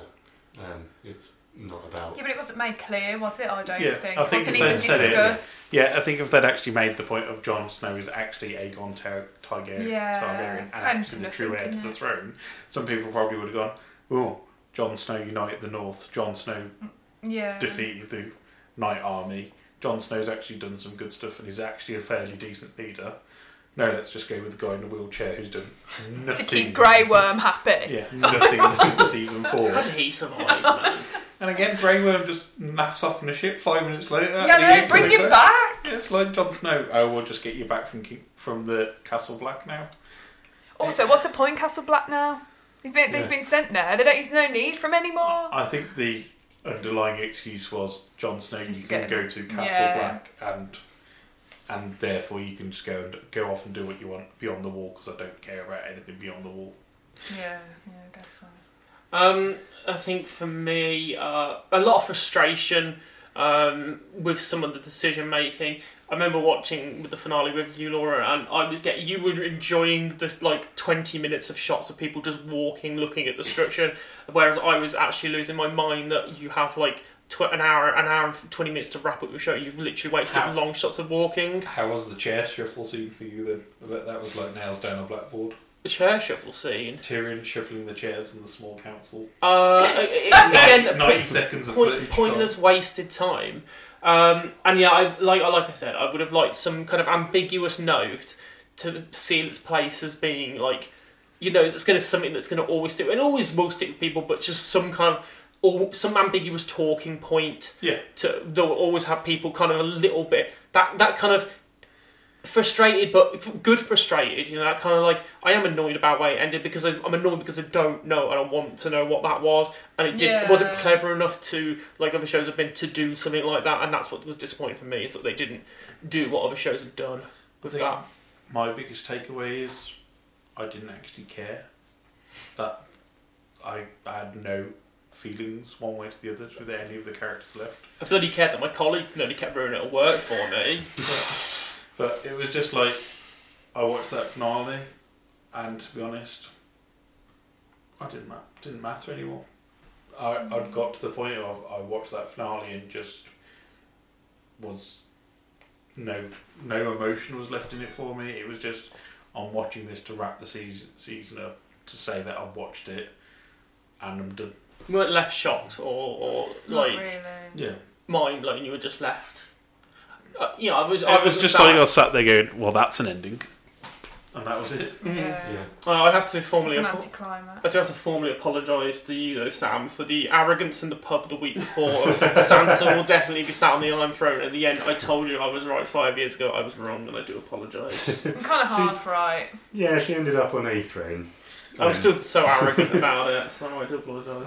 Uh, what would have been a nicer ending for Cersei would have been for Cersei to be sat on the Iron Throne when Drogon melted it. Yeah. that would have worked. That would have worked. Yeah. Could have had Drogon coming in, destroying the Red Keep, and setting fire to Cersei on the throne. Yeah, it's still her refusal to abdicate. Is Yeah. kind of Yeah. There's so many ways you could have fixed this. Basically. I mean, I feel Even like- with just a bit of thought into the right. I feel like we're all football pundits here now. You're like, Yeah. like, or you could have scored the goal, the manager could have done that Yeah. better, and they could have, Yeah. like, the other team could have kicked that ball to that player better. Yeah, I feel like that's what we're doing with it. I mean, the, whatever we say about it, Yeah. we can't change it. That's what happened. That's how that's how they put the plans into place. Yeah. That's how their vision for the way the show um, ended. No many petitions online will ever Exactly, get season that will- What a waste of time. That will be That's what it will eight. be. Yeah, that's what you've got. It's already in DVD printing somewhere. I'm sure. I'm sure if you go back now later on down the line that you watch all 73 episodes, maybe the pacing will be better because you're watching it like maybe one, one or two a night. You'll get a better flow to it. So maybe in the long in the long run of things, when you uh, rewatch, will maybe make the ease of this better. But I think the fact we had to wait two years for such a rushed series I don't know. I didn't think help.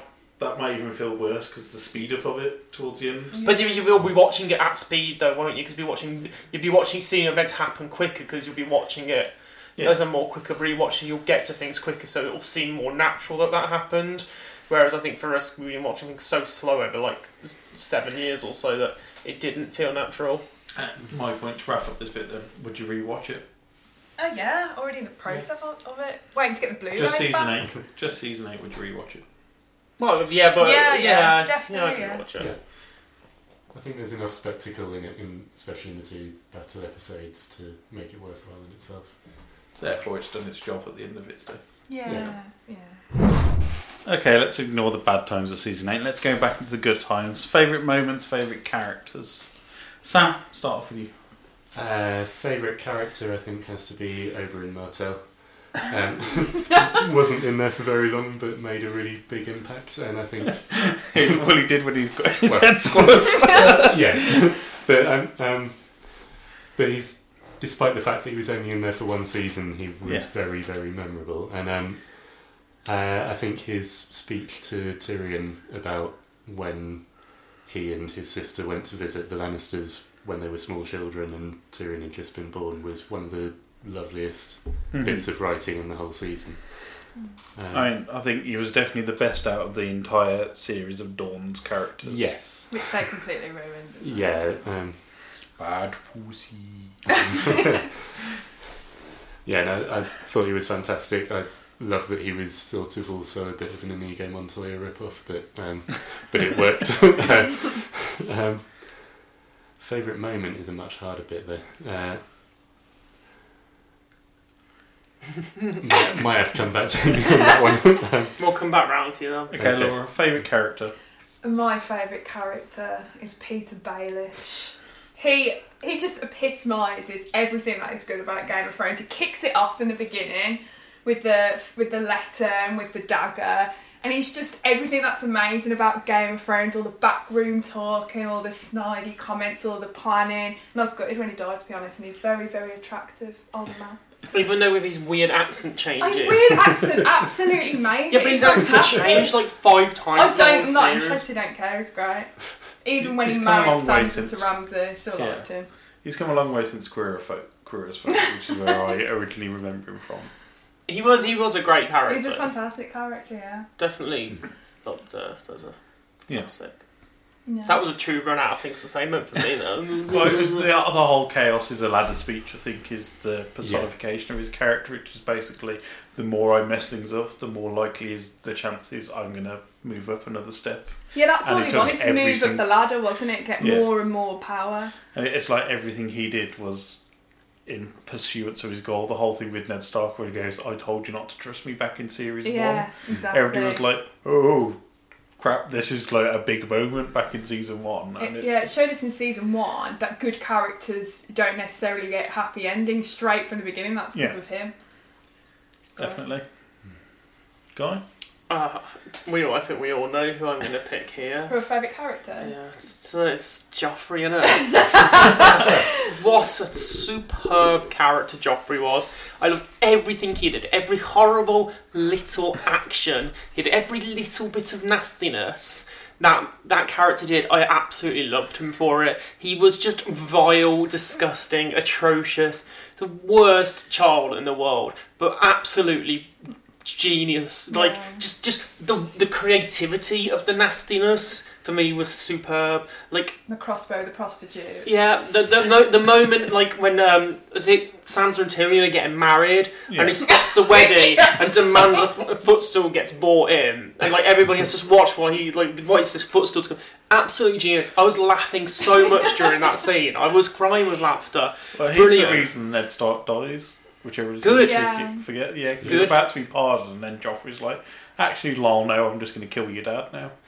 Exactly. It shows Cersei can't control him as well, which is what she wanted. Brilliantly acted as well. Oh, amazing. Yeah, Uh, yeah. Jack Gleeson, who said he wasn't going to do another role after this. I mean, I don't think he needs to. I think, like, that is the pinnacle role for him. Because everyone's going to see Joffrey no matter who he's playing. Um, Just didn't- I mean, to compare him to Tommen, who Yeah. was Yeah. like the biggest Yeah. wet Pathetic, blanket ever yeah. to sit on the throne. yeah.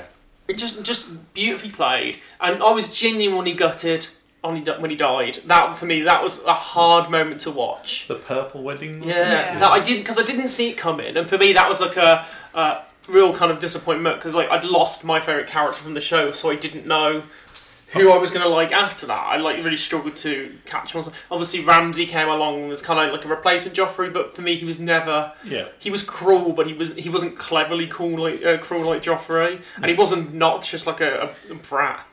Yeah. Yeah. Little child. I mean, I suppose the thing with Joffrey was he had the Lannister side to him, which is where Ramsay Bolton was just, I'm just going to be cruel because I can, not because of any actual purpose behind it. Whereas the whole purpose of Joffrey's cruelty for the entire thing was to show he was king and he was he had absolute power and he could get away with whatever he wanted to, and it was to show his mother that it's like he, he had no control over him and his uncle and his grandfather. It's kind of like, no, I am king. I will do what I want.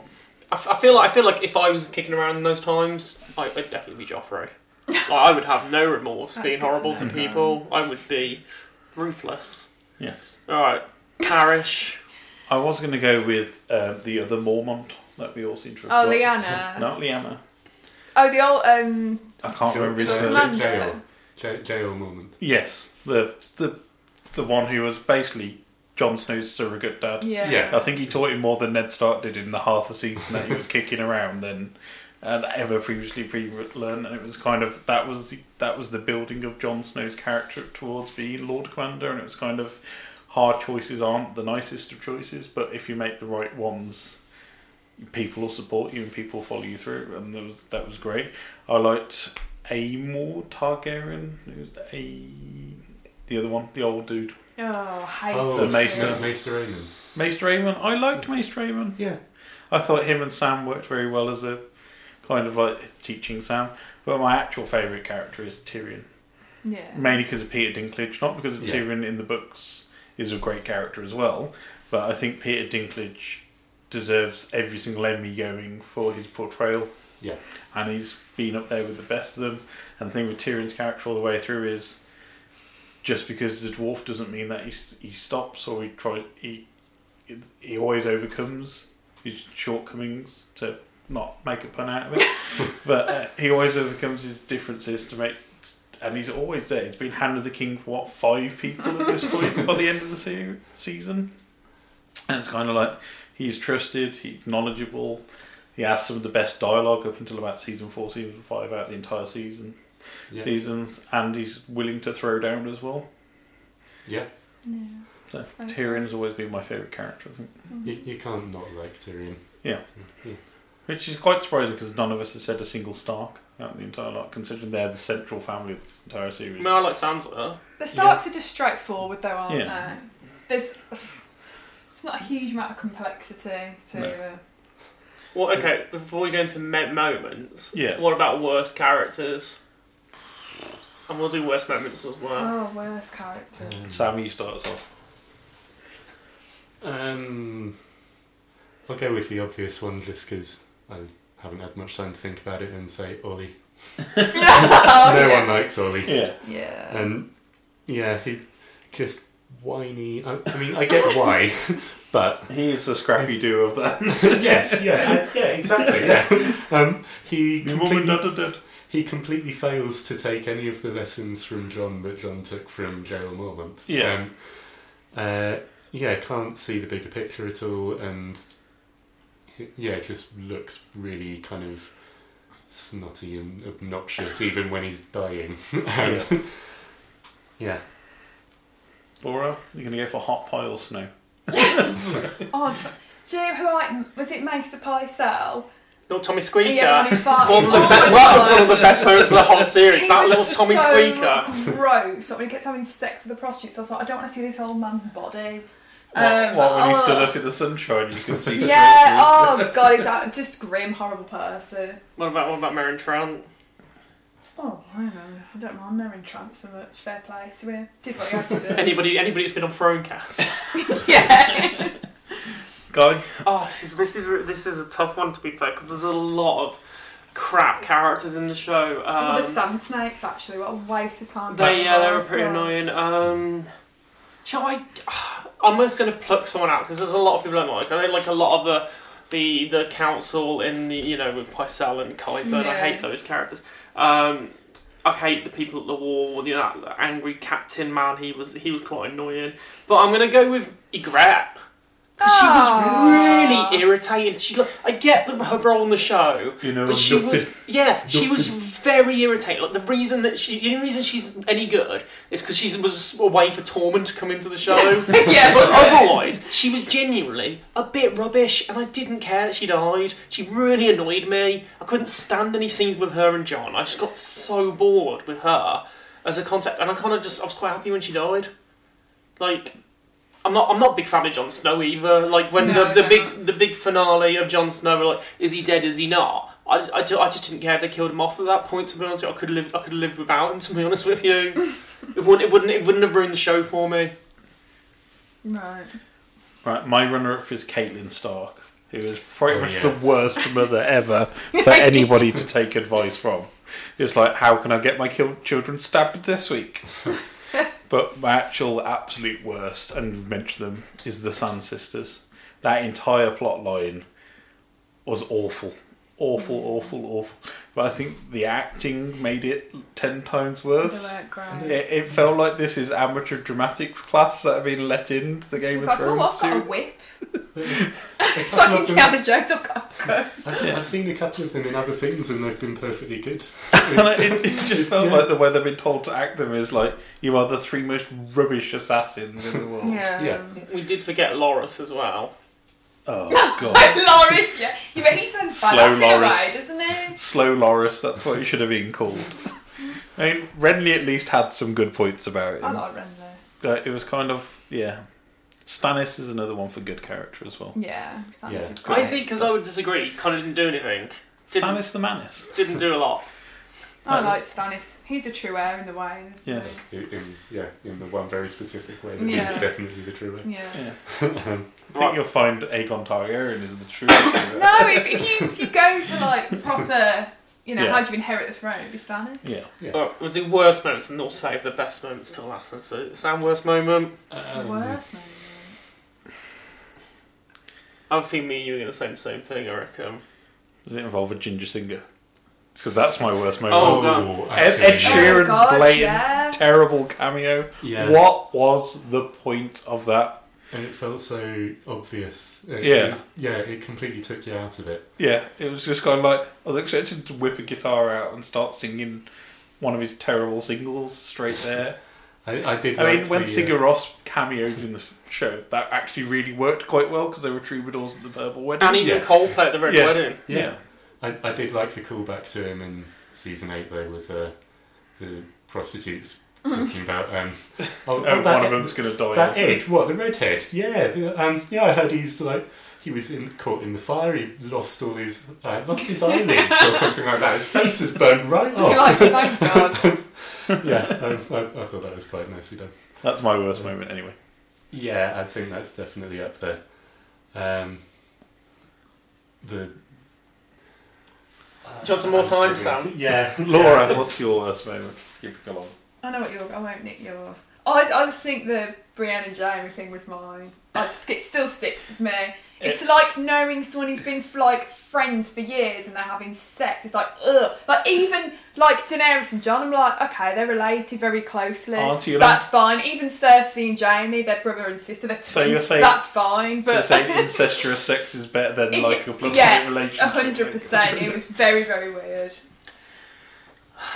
Uh, all I can imagine it was very British sex, like that Family Guy sketch. Is it? Is Yeah, it? like oh, it? what's it going here? Yeah. I um I hate you for mentioning this person wrong because I think the worst moment is egg egg egg. Oh god, when that whole bastard that, was yeah. dying, it's just like just kill him, just goddamn kill him, just hit him so hard and stick a knife in his belly. Because if I have to hear him say egg one more time, I'm gonna stab a knife through my TV. That was genuinely the worst moment they put out in that series. What were they thinking? Character I don't really give a damn about in the first place. Crying for a brother called egg. Go away. I just honestly everything about that scene was just appalling. Wasn't that an ending to an episode as well? I don't even It's like, I remember. just don't. Do you know what? Like, it was like it was to me. It was like a crap version of like in Magnolia when Jason Robards dies. It's like Tom Cruise is watching his last breath, but it was, it was like a weird like. egg, egg, egg. Like I just like uh, uh, too long and not needed. Sam? I, I, Is this I really still hard for you can't- because everything is good? Yeah, he's struggling. I, I don't think I'm going to come up with anything better than the Ed Sheeran bit. I think that's that definitely was the most jarring point in the whole thing for me. I think even the Lovejoy scenes were better than that. Oh god, your Lovejoy cropped up, didn't he? For half an episode. Yeah. Forgot about that. I'm building a church. That was just to show us where the hound had got to, basically. Yeah. Yeah. Oh, we don't need you. Bye. Lovejoy. Oh Christ, forgot he was on it. Uh, all right, best moment then. Let's wrap this section up with the best moment. For me, it's Hard Home with Jon fighting the White Walker, and we finally You get because that was mine. and we finally see Valyrian Steel actually works, and it's kind of like the Yeah. Ooh, stuff's going down here. That was mine bit. And the second bit was again Hard Home when the Night King rises up all the dead Yeah. and he's on the boat, and it's pretty much you feel his inevitabilities coming there. I, I always Yeah. look at that scene of like he's like, "Come on, then, you're hard enough. Come on." yeah, yeah, it's, it's Bring it absolutely on. a challenge. Um, yeah, I I agree hard home, but I'm just to say something different. I'm going to say the um, attack on the uh, wagon train with Drogon. And when Yeah. Bronn manages to save Jaime from a dragon flame by yeah, just but pushing him to the side gently. not so much that bit necessarily, but the the kind of the build up to it when Oh, yeah. um, when uh, well, first of all, when you first sort of hear the Dothraki off in the distance, and then you see Drogon flying over the hill. Yeah. um, is just amazingly well done. And then throughout that whole battle, there are people you care about on both sides, and Yeah. they all nearly die at some one point or another. Yeah. Um, and yeah, it's it's proper Game of Thrones because there's not a good side and a bad side. It's, Yes. It's just war. yeah, yeah, exactly. Um, and you, you feel elated and horrified at the same time at what's happening. And um, yeah, sort of contrasted with uh, Daenerys in the last couple of episodes where you don't feel much sympathy for her at all. Yeah. Um, Whereas when she's going to that one, you're like, yes. yeah, yeah, exactly. Um, so yeah, I'll go with that one. Laura. I've got two. Number one is when we found out Podrick had a big dong. Fair fair play to the lad. It's just like it's a minor character and he keeps popping up again. Like He's amazing in bed. He does keep fair popping up, play, yeah. It's like Sam's like the Podrick of this show, isn't it? exactly. Um, number two, I think was Hodor because I think that was like hold the Oh, door. That was yeah. so clever. Oh. You can tell that um, George R. R. Martin. That's probably how obviously how he intends it to be. Um, but just how heart wrenching that was and how clever it was as well. And I think that's why it was so disappointing that like in the later series that Bran stops walking and stops going back Yeah. in time because that was so clever. Um, and because you become so connected to Hodor and Bran as well. It was really, really good. Such a terrible scene as well when Yeah. Hodor's left Yeah, doing his Yeah. job. yeah, and it's kind of it's just heartbreaking that moment. yeah. And that Yeah, that really heartbreaking. stays with you afterwards as well. Yeah. Uh, yeah, just felt down after that for ages. Um, again, it's another it's another one of a hard home for me because, like you said earlier, it's one of the best episodes of TV ever. Yeah. I think for me, it's it's about more about the the creative decisions made with that. Hmm. So the whole battle was fantastic, but I think it was the the initial kind of like they were kicking around the wall for a while doing stuff. And behind the wall, and then it's just you hear that kind of like almost like clock ticking, Yeah. which then starts becoming part of the music, and then you realise something really bad's happening. It's just that that kind of really horrible sound that like like Yeah. a real deafening clock, which is like ticking down to some ultimate destruction happening, and then you start seeing these people hitting this wooden Well, wall. they're and- still in the tent at this point, aren't they? Yeah. So they don't know Oh, what's it's going on horrible, outside. yeah. but it, it's, it's it's it's probably in like three minutes on screen until and then it all starts kicking off properly. Yeah. But it's just that three minutes of like build up and tension of like this is happening and You it's happening really pump. quickly. Yeah. Like and you you're just slowly trying to comprehend what's going on as well. That that was I think one of the best things they did in the show, was just that that tension. So for me that was Yeah. because I didn't know what was happening. I, I hadn't read the book, so I didn't know Yeah. this was actually going to be a White Walk, full-on White Walk attack. We'd even hinted at it before that, Yeah. and seen little things of what they can do, but this was the first time we really saw the extent of what this is. Yeah. And, yeah, it was. It was just a fantastic moment. I agree about the build up, especially because um, uh, some of the Wildling characters in there that you literally only meet that episode, but end up genuinely caring about. Um, so that Yeah, and they don't last either. no, but uh, that's what that episode did so well. Like the the female Wildling chiefs and Yeah. person in particular. Um, you had empathy and it pretty Yeah. much got destroyed really.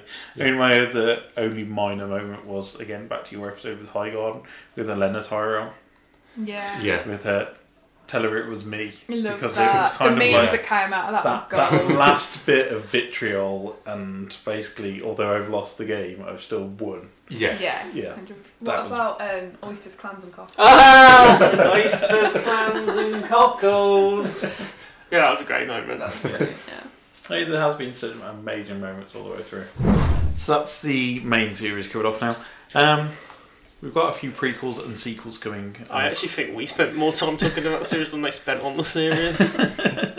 Yeah, and there's a few more books to come as well. I mean, Is the there? one the one Okay. thing about the prequel they've announced is the first one's going to be five thousand years in the past, Mm-hmm. circled around Bran the Builder, who's the guy who creates Winterfell and the Wall.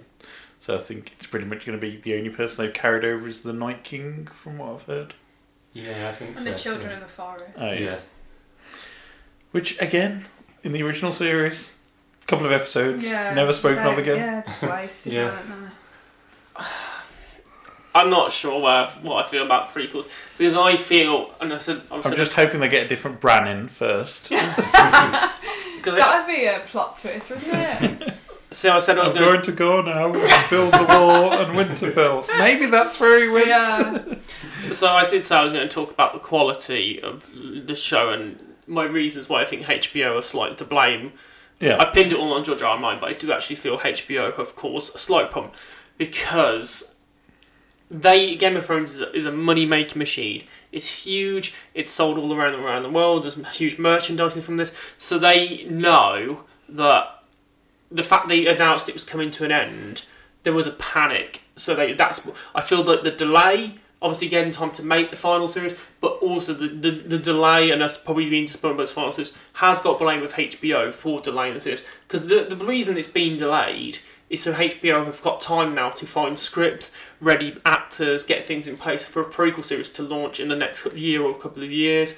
You know, they didn't want it to leave it too long and let the fire burn out on the show. It's a this is the business side of Game of Thrones, which is kind of sports season eight as well. I think, whereas it, it is partially HBO's fault because they they they've got a good thing. They don't want to let it die, but they maybe as a result let the quality drop to get something else in place ready.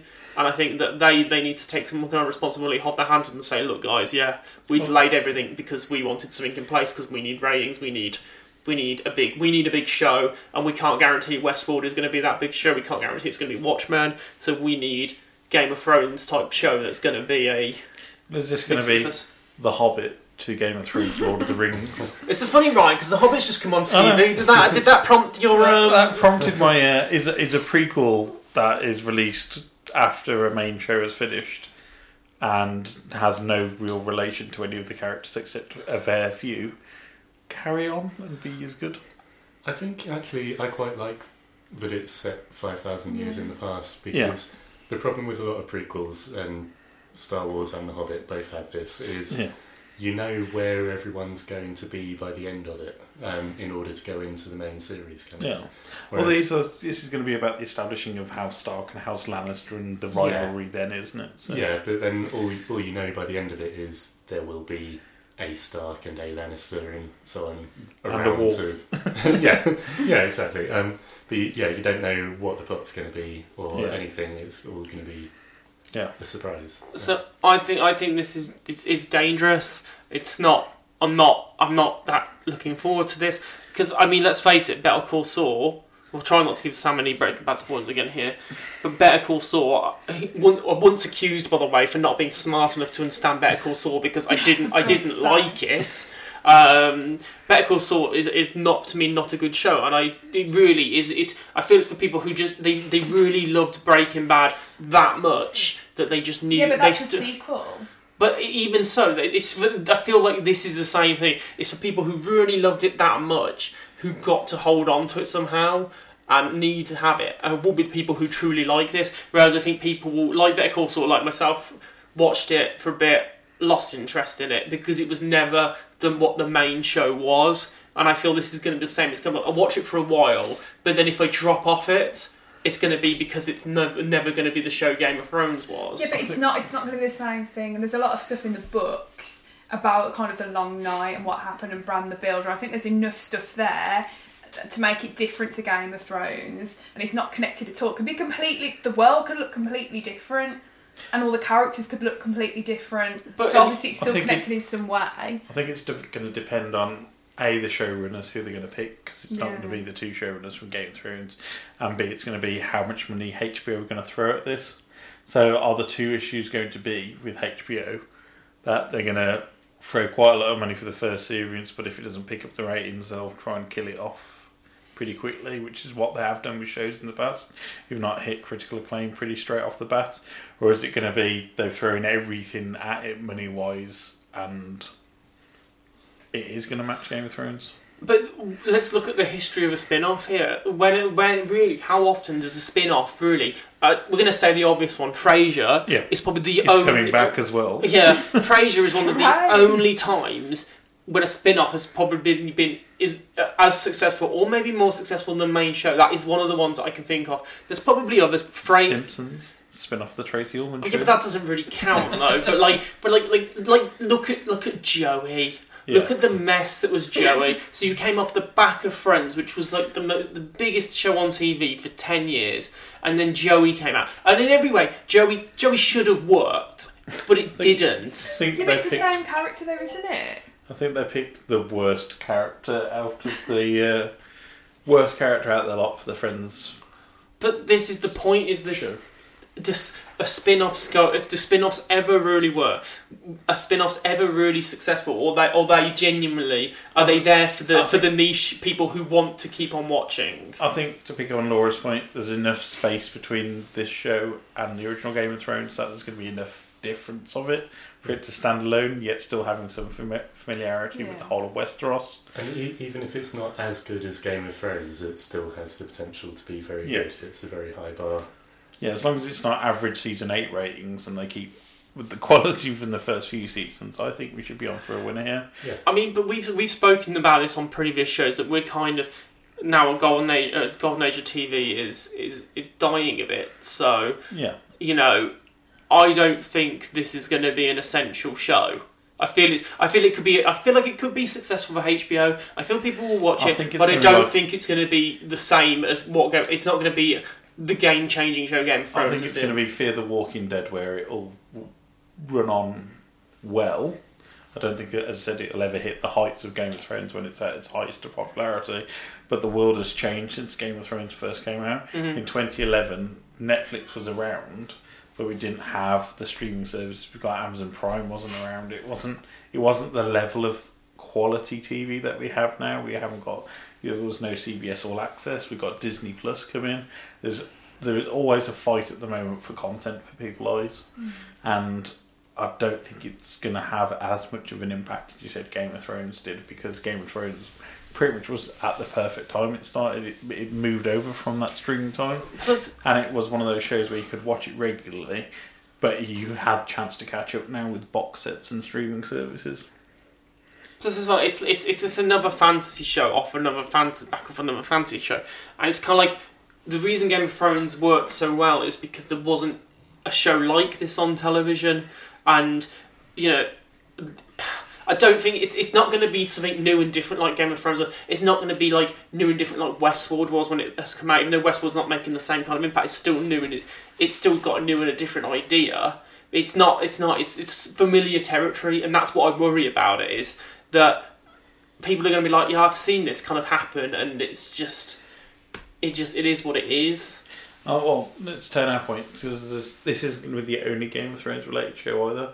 There's also a couple of rumored sequels in the works. I mean, I'm- this, I'm is, not this, into this that. is too. It's just Yeah. too much. I don't want to. Oh, see and they've already but- denied the Arya sequel's going to happen, but they left that pretty open for something to happen. Yeah. Yeah, I, I think they've sort of said that it's not going to follow any of the main characters from the main series. Yeah, but I Um, wouldn't be surprised if they pop up in cameos. Yeah, maybe. I mean, like, look, look, they need to take a page out of Marvel's book here. And Marvel had started doing Marvel TV, but I, I watch the films. I don't watch any of the series.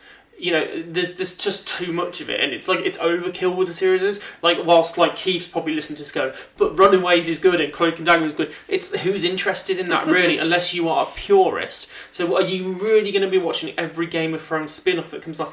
Unless you're so obsessed with it that you've got to watch it, and I don't think people will. I think I'll give it a try for a couple of episodes. Yeah, I think the difference with Marvel though is um, the mainstream is the films, and the films are still going. Um, it's yes, the TV programs are for the people who are. The films aren't enough, but with Game of Thrones, there won't still be the main Game of Thrones anymore once the sequels have started. There's not going to be anything else for for the more sort of casual viewer to watch. Um, Personally, for me, I, I get why they're making it, but I would rather HBO have save that big budget and find the next big new exciting drama. You know, they've got Watchmen coming out; that could be a huge success for them. But I feel like HBO HBO's always putting in a new innovative TV out. Their clever, clever stuff. They're putting out. They put out some of the best TV in the world.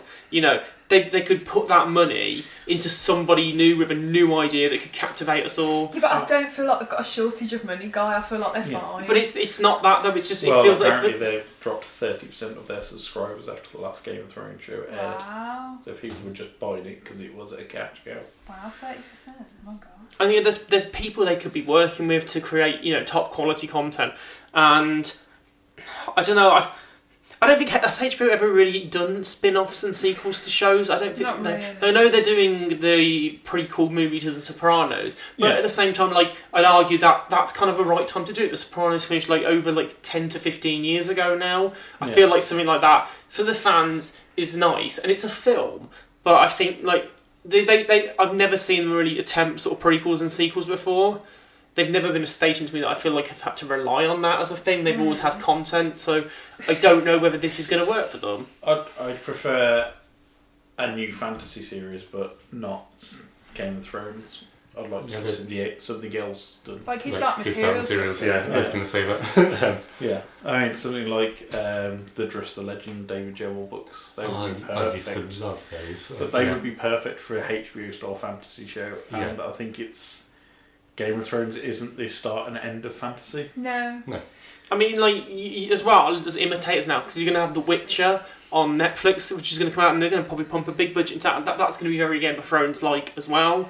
So you know, there are a lot of clones of stuff. coming out. There's the Lord of the Rings TV series coming out for Amazon, which you know they're making Yeah. a Lord of the Rings TV series. Oh my god. Yeah, but So- I think it's going to be Silmarillion based. I think it's more episodic Um, and different stuff. I don't know much about it to be Yeah. honest. I don't. I think there's an issue with the Lord of the Rings rights where the the films are completely separate to the TV rights. Yeah, that rings a bell. So basically, you can't carry any of the Hobbit or Lord of the Rings characters into the Lord of the Rings. TV Right, so what's the point? Right, so what's the plot going to be? I think it's going to be based again around the Silmarillion, which is a lot of the history and lore. So it's going to be similar to Game of Thrones. I think it's going to be like the first when the rings are forged and that kind of period of time. That makes sense. So, with, in terms of the prequels, for me, I for me, I see I see it as about a bit of a moneymaker. Yeah. Uh, I see that HBO they've got HBO needs a hit, and for them, it, it's it's a safe it's a safe bet. Um, but for me, it's I'll watch it, but I'm not excited for it. I don't think they're going to struggle. I think the TV landscape is very different now to when Game of Thrones first came on. Came on, so I think their audience share is probably going to shrink, but I don't think it's going to be a massive flop either. No. I'm happy to watch it. I don't. I mean, it's just like something there to watch. I'm not going to say it's going to be amazing, but I'll always be interested to watch something about that kind of universe. Yeah, I'll, I'll definitely be watching it, and I'll obviously reserve judgment until I see it. Yeah. But I, th- I think I think Better Call Saul really jaded me because it was such a disappointment. Hmm. It was it was a lo- it was a loose idea which somehow they've stretched out. Same as Fear the Walking Dead. It's just it's loose, it, and I just worry I worry that this is a loose idea. That it's not though. but I you don't say- think you say this that, but- prequel is a loose idea. I think It's it not. is. It's been well thought out of where to place it. I think the sequels is going to be where I'm worried. Yeah. casting though in this so far. There's been a few names, and Naomi Watts apparently is the lead character in this, Yeah. and uh, John Simm has also been attached. So it, it could attract I'm a good. feeling he's going to be a Lannister. I mean, I feel like this could attract a good cast, and if the casting is good, Yeah, then. But the problem with the Game of Thrones, obviously, was that you they cast high profile actors in the first series, so like Mark Addy, Sean Bean, well known British actors. Mark Addy. He's in the full Monty, weren't he? But like they were the known actors in that Yeah. series when it first got announced, and then they were both bunked off by the end of series one, and then you had to start relying on like your Lena Headey and open field. you know your Kit Haringtons, and your Emilia Yeah. Clarkes, the newer newer people. So they could cast a whole new generation of stars again here, Yeah. but. I do feel that to make it a bit of a big success, if they do, they've got to have some big names attached from day one, or to hit the ground running. What about the books then? No. But didn't he say? He, he said um, in an article I read the other day that um, he set a deadline for himself. He's like, that oh, I've heard that one before. Didn't he finish the book in about 2017? He said, and he basically wasn't happy with No, it. that's Barristan Selmy making up lies. I don't know why he's complaining. He's on Derry Girls. That's a good show to be on. yeah, it's great. I heard he'd pretty much written the book and was like, nah, that's not good enough and started again. I, I, oh, I don't know. I didn't hear that. yeah, I don't know, but I, I know he did have a deadline a while ago. Yeah. Um, that he was He- adamant he'd meet and didn't. He's doing a Scrooge McDuck. He's got a swimming pool full of money, and he just dives in every morning, has a paddle around, has a chill, plays with his dogs, probably called Drogon, and I don't. I think he's just got writer's block, hasn't he? He doesn't know where it's all going to. Well, he's, he's got a brief idea of the end game, but he doesn't know how to tie everything together. He's created such a big world. It's like, Yeah. what's going to happen? Maybe he was waiting for the TV series to finish, so, he, Yeah. so he knew what, what was Yeah. going to happen. Oh, I think that could uh, also be an announcement. Is wait for the TV series to finish Yeah. to basically beta test his book for the next audience. Is Yeah, basically yeah. like. I'll see how it works this way, and if it doesn't work, then I won't do that. I shall rewrite it. I Yeah. I feel for me, I've never read the books, but if I was a fan, I'd be really disappointed I hadn't finished the rest of them by now. Yeah, it's, it's Um, a shame. That's yeah, the I would have liked to have finished the books before the TV show. And I also feel that, like, I don't think. I feel that people are saying, oh, well, the, you know, we've got the books ending to come and the books are going to be better than the ending for the series. And I think you, it's going to be the same situation. Like Laura said, he's got block, obviously. He's not going to be able to finish this well. I think it's going to be. I think it's it's it's not going to be. The books aren't going to be rushed. They're going to be long, sprawling, over the top, and just just. Me- I reckon they'll be messy. I Long, don't long think sprawling and over the top is how we like them, though. I don't think he expected the amount of fame and he expected the amount of success of this TV series. no. And I think that's what's probably caused the block is Yeah. The uh, he's pressure of gone it. he's gone from a few hardcore fans who've really enjoyed the books to now having half the world watching him all the time waiting for the next book to come out. Because I think there's a lot of people who've watched the TV series then gone back to read the novels and they're all now novel fans who were zero interest prior to this. Do you not feel he has a weight of responsibility to get those books out? Well, you know, is, is it the weight of responsibility, or is it the weight that round his heart that's going to kill him first? I feel, I feel, Let's all pay for his health insurance. I feel that like, but like he's wasted time writing books about egg and stuff Yeah. like that. It's like he's wasting a lot. He's, Well, wasted a doing lot of time. Sci-fi. He's done a lot of other spin-off stuff. He appeared in bloody Sharknado. Yeah. Do you know what I mean? It's like pull your finger out. But uh, like, like I said earlier, I blame him for the failure of the series because he didn't didn't finish his work. Yeah. And it, okay, maybe he shouldn't. Maybe he, he shouldn't have that pressure to finish his work, but i he should have. Knowing knowing what was being made and knowing he was getting a lot of money for this product, and will still to this day and carrying on, he'll still get a lot of money for this product. He really, for his fans, should have put the work out before it finished, because I feel I feel like he's betrayed people who've read the books. Am I surprised he's not finished the books? No. Hmm. Am I disappointed? not really, because that's what I kind of expect. I kind of just kind of given up now. I don't Yeah. feel like he'll ever release them. And if before I read the new book, I'm gonna have to go back and read all the other previous books because I read them like four years ago. Yeah, I, I'm looking forward to doing that. Yeah, Having an excuse yeah. to do that. And So I would rather he takes his time and does it properly than Maybe- rushes it, because that's exactly what they do. Maybe he's really struggling with the last Hodor chapter. Maybe that's what it is. I'll um, Yeah. just can't quite bring himself to write it. I suppose I'll give you like a wise a bit of warning here. Is everybody waited years for uh, Chinese democracy to come out, and it was trash. So just Well, you uh, also had like Robert Jordan's Wheel of Time series, and Yeah. he wrote like fourteen out of the twenty novels, and then he passed away after Oh, no. To Kill a Mockingbird sequel. Yeah, but that that was unfinished. Yes, and I think And she didn't want it released. I think people baying for it to come out isn't going to help the situation. So I think it's just leaving to it. Yeah. Okay, so to wrap up everything here, then Sam's got a little quiz for us, but uh, legacy of the show and the what it will do to television going forward, and what has it done for television. For me, it's proved that cinema and that TV can be as powerful as cinema if done well, and if there's enough budget thrown at it. I think it's it's it created the big budget TV series. Without this, we wouldn't have had stuff like The Expanse. We wouldn't have had Westworld. We wouldn't have any pretty much any of the Amazon Prime or Netflix original series. We wouldn't have had Stranger Things. It's kind of this is showing that investment in TV and investment in a great story can work wonders if it's done right. Yeah, I think for me, it, I mean, in terms of like what it, it what it, what it is, it's not it's not new. It, you know, the the long form soap opera element of a TV show has always been in place. You know, Twin Peaks did it, um, Lost did it. You know, that that's been in place and that's, that's been Bad, perfected. yeah. You know, that's been perfected well and been done in the past.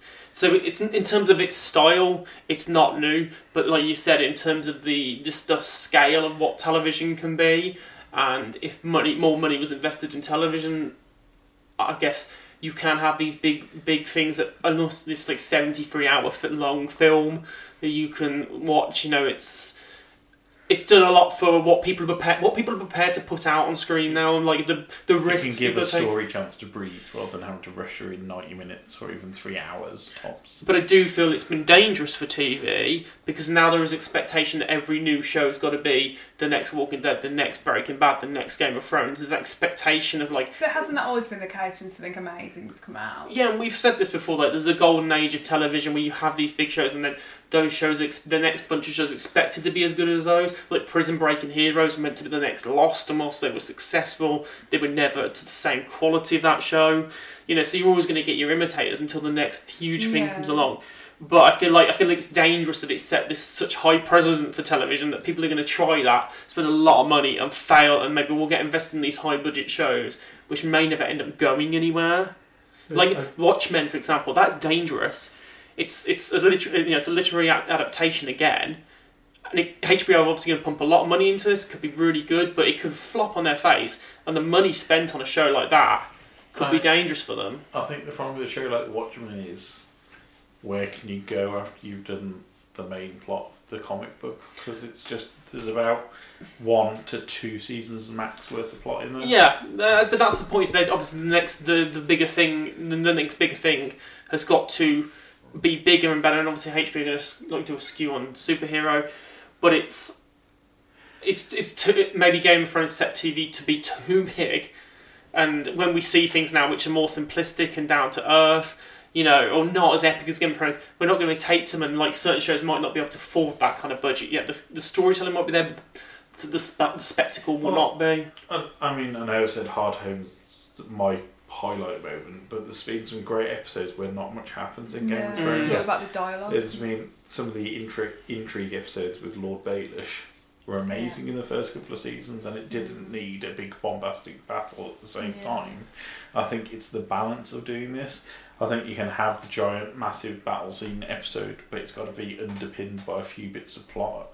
And I think that's why season eight struggled more than anything else. is You have two massive set pieces of battle with a couple of episodes either side, where they're trying to rush through an entire season's worth of plot. I think people appreciate that as well. I think people recognise that one of the things that Game of Thrones has done really well has been the writing of the characters and the dialogue. Um, and if that's something that's taken forward into new shows and more emphasis is put on that, Yeah, it's the idea that there's not kind of black and white characters either. That you know, someone isn't always bad, someone isn't always good. People can change. I don't think it's really ever been done before in that way. And it makes you challenge your own beliefs about a character and things like that. And it shows how connected you are to the show, which is just you know fantastic writing. Way back in season one, we was all waiting for Ned to like go against his own beliefs, and we was all hoping he would, so he'd survive. I mean, Yeah. it's kind of like that. If you can sympathise with a character like Joffrey, it's done its job. and Yeah, Jaime as well. Jaime everyone's definitely, yeah. getting upset because he went Yeah. back to uh, Cersei at the end, but Yeah. forgetting or Yeah, yeah, All the terrible the stuff fact he'd done he before. pushed a child out of a window in the first episode. he's, he's not necessarily a nice person, but Which feel Bran for him. awkwardly reminded him of. The things we do for love. I, I, I think a good test for the Game of Thrones style will be Disney Plus's The Mandalorian. So this is the first Star Wars TV series, and obviously Star Wars has been such a big epic thing itself.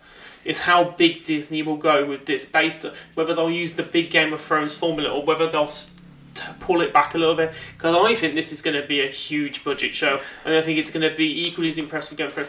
Whether that's going to whether whether the spectacle's not going to be as good as Thrones, it'll take off. You know, that's I think that's going to be I the mean, I benchmark have- show here. I have faith in Jon Favreau. He's done some amazing stuff Mm. in the past. I mean, he did the first Iron Man movie, so he was pretty much the birth of the MCU. Yeah. So I think he's done some solid, solid stuff, and I, I'm looking forward to his version of TV. And it's got Oberyn Martell in it, so Sam's Yes. gonna be The happy. Sam stuff was in order.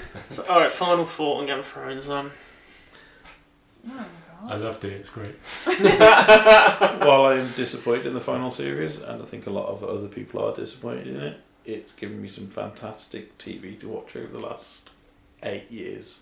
It's been some of the best stuff that I've ever had had chance to watch. Um, it's made me almost cry at certain points. It's made me very happy at certain us. points. It's it's it's raised my adrenaline at certain points, and I think TV is in a better place for it. Um, yeah, time will time will be kind to Game of Thrones. It's not being kind to it now. It's it's getting a rough ride, but time will be kind to it. It's there's never been a TV show like this that's been as big and bold and raunchy and violent. You know, it's it's it's got a little bit of everything through it, and people people will still go to it for years to come. It's part of the cultural zeitgeist. You know, people will be. There's pe- people are going to refer to it. People are going to call their kids after characters in it. They It's have a, already. it's a huge. It's a huge You're thing. going to see Game of Thrones cosplay until the end of days. Yeah, this, Yeah. is, this is as big as Star Wars and Star Trek, and you know this is one of the biggest things of all time now. You know, it's is it's never going to be forgotten. And whilst I say we may have bad memories of the last few episodes, every, every show loses its way eventually. But you know, it, you look at the high points from it, you remember the, the good stuff. So yeah, it's it's for me, it's just. It is what it is. It's just it's just going to be with us forever, and we're never going to forget it. Yeah, same for me. I don't think I've ever felt so invested in a show when I spent the whole summer googling whether Jon Snow had actually died or not, Could have killed you. Um, Could have killed you that summer. as well as various very random theories that I thought might happen. Spent a long time googling that, and just the amazing strong female characters as well. I think it's got a lot of slack about being sexist, but actually, you know, there's a lot of really strong female characters there, which I don't think have I mean, been done for for a long time. Cersei ruled with an iron grip for at Yeah, least three exactly. seasons. so- You've got Daenerys Sansa as well, definitely. Arya. Arya, yeah. Tarly. Gilly. I, I th- think Gilly, it's, yeah. I think it's great as well that it's just um, brought fantasy to a wider Yeah. audience because there's people at work who I can talk to about Game of Thrones who would have no interest in that sort of thing otherwise. There's people Um, at work I don't want to talk to about Game um, but it's, it's nice to have a sort of big water cooler type show that is a, a fantasy genre. I mean, the one thing that I am happy about is if it got a few more people reading a book. I'm, Yeah. I'm happy about that because Yeah. your own imagination is the best place that you can see these characters. Will Book Day sponsored by Ryan Parrish. Sam, you've got a quiz for us, a quick quiz to wrap this this sprawling but not rushed podcast off with. Uh, so, I was saying earlier, um, this was sort of written for people at work who might have had a varying degree of knowledge about Game of Thrones. So, um, it sort of starts very easy and works its way up to more difficult. So if we get if we know the answer, do we shout like like should we shout Dracarys if we know the answer? Is that what it is, Dracarys? Yeah. How about a buzzer each, maybe? And then- Oh, I'm in Dracarys then. I'll beat oyster clams and cockles. Ah. Right. I'll go, you know nothing. Okay. Question one. What did Jon Snow name his direwolf? Dracarys. I think that was Guy.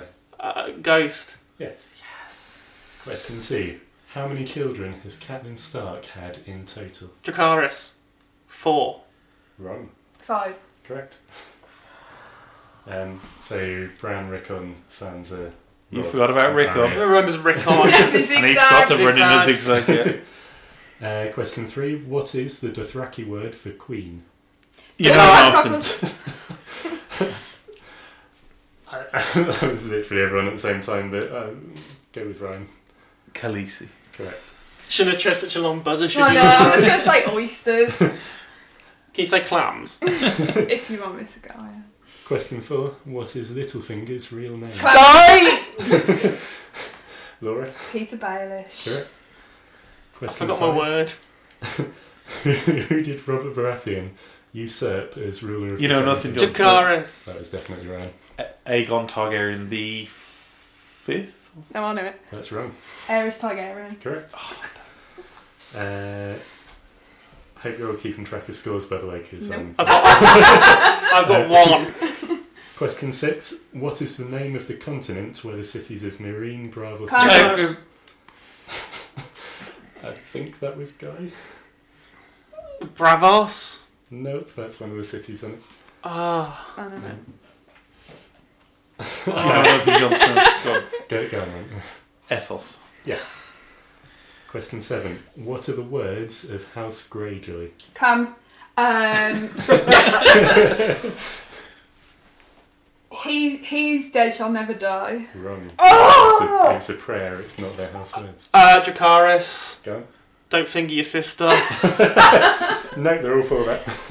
Ryan, you What have was the question again, sir? Uh, what are the house words of House Greyjoy? Uh, pay the iron price or something like that. No. What is So it? It's we do not sow. we do not sew. Yeah, it's Yeah. in How does that farm, make a don't sales farm. Uh, other kind of sowing. Oh, I didn't know that. sow seeds so Oh, they, they yeah. get other people to do all the boring farmer stuff Ah. for them. Um, question eight. Which of these characters appears in the books but not the TV show? Nothing. He hasn't said Lady them yet. Lady It's Stoneheart. not Lady Stone. Damn uh, Quaithe, Belwas, or Maud? Dracarys. Go. Belwas. Correct. I guess that. I guess that. That's the one that made me laugh the most. His, his name in the book is actually Strong Belwas. I'm gonna start calling you that. oh, God. Question nine. Who or what was known as the Black Dread? Dracarys. Go Young Greyjoy. on. no. Nothing. Is it the blackfish? Nope. Dracarys. Meryn Trant. Nope. Is that the Black Dread? Yeah. Grayscale? You No. didn't say clams. Oh, wait, everyone's had a go. You didn't say clams. Dracarys. Grayscale. Oh, Uh, the Black Dread. Nothing. Uh, the Dothraki. Nope. Dracarys. Hot pie. No. Nothing. Ed Sheeran. No, he's the ginger dread. Dracarys. Oh my god. Yeah. no. Uh, the answer is Balerion, Aegon the Conqueror's dragon. Oh my the- gosh, the these biggest- hard. He's the biggest one who dragon. Isn't he the one who made the throne in the first place? Yes, exactly. yeah. Right, okay. Um, and then question 10, uh, the last one. In which city is the ancestral home of House Hightower? Dracarys. Nothing. Birmingham. no. Clans, High, ta- um, high Uh, Garden. Oh, I sorry. think Ryan went first. Police Academy. nice. I know what you did there. No. No. What, High Tower? yeah. What's the city? Uh, nothing. Oh, what do you call it? Sky. The one that. The one that the Tullys had.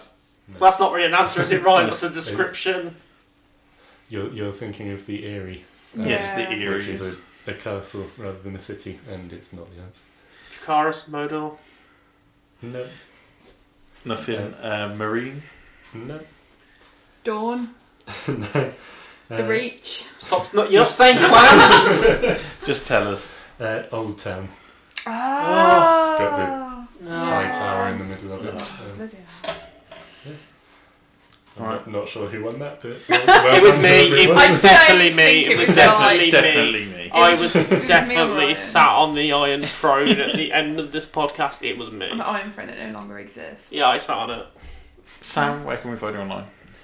Um, SD Edwards on Instagram, possibly with an 89 after it, I can't remember. No, 69. Really? Are you up to anything soon? Plays? Uh, yes, actually, I am. Um, so I'm going to be in a variety show in. Uh, Oh my god, did you win Britain's Got Talent? no, Are um, you hand fart man? no, uh, so what was it like to meet Stephen Mulhern? Uh, so my friend who normally puts the pantomimes on at the end of each year, um, instead of doing that this year, is doing a variety show in July. Um, it's at the Talisman Theatre in Kenilworth, and I'm going to be uh, one. One of the acts that is happening is a 15-minute pantomime, and I'm going to be an ugly sister. oh, amazing. If you would like to see me in drag making a fool of myself, come to the Talisman tickets. are Go on down to Broad. Street every Saturday. so there's Talisman Theatre in Kenilworth. What are the dates again? Um, I will check. Uh, it's in July, but I'll check the exact dates. Laura, do you want to tell us about your online You, presence? you, do you reveal your social media much? Are you? I mean, I You think can you'll have find, Maxis. You'll find on Greedy Vegan Laura. You'll find pictures of vegan food, maybe sly pictures of Guy, um, pictures of my dog, things like that. If you want to find out more, sounds very appealing. Max the Or Cockapoo? Maxi underscore the underscore cockapoo for cute pictures of a black cockapoo with a white beard. Just quickly before Gal goes, uh, the, sorry, the, the show is uh, the 26th and 27th of July. Um, evening performances both days and a matinee as well on the 27th. Thank you very much. Guy, where can we find you online? You can find me at the new on Twitter at curiosity crate underscore mixcloud.com slash curiosity crate uh, facebook.com slash curiosity crate you can send me a message to book me as a local west midlands and birmingham based dj and at guy underscore halford on twitter at vinyl guy h on instagram wow that is the most social media i've ever pushed out there you can tell i've rebranded my show And you can find me. oh, i don't know Got away with it for a week. I, find uh, can, hang on a minute, hang on. There's got to be a Game of Thrones one here. You can find you. You can find Guy choking- Halford choke- doing a Tommy Squeaker You can the small find- council. Find you choking on a cake, being stabbed by Jon Snow, uh, having your face shoved in the fire, uh, getting your head smashed in, sleeping sleeping with a relative, um, robbing, sitting on the Iron Throne, getting beheaded, going to a wedding, getting stabbed in the Belly. Um, what else happened in that show? Fighting off some zombies. Um, riding a dragon, a stabbing, dog. s- stabbing a White Walker, sitting in a wheelchair, holding in a a holding a door. Yeah, enough now, thank you. you can find me at Ryan Parish on Twitter, at Birmingham Monday for the food stuff. You can find us all at Geeky Brummy on Twitter, Instagram, Facebook, at geekybrummy.com, and everywhere where there's a geeky and Brummy attached to each other. I'm going to go now. Goodbye.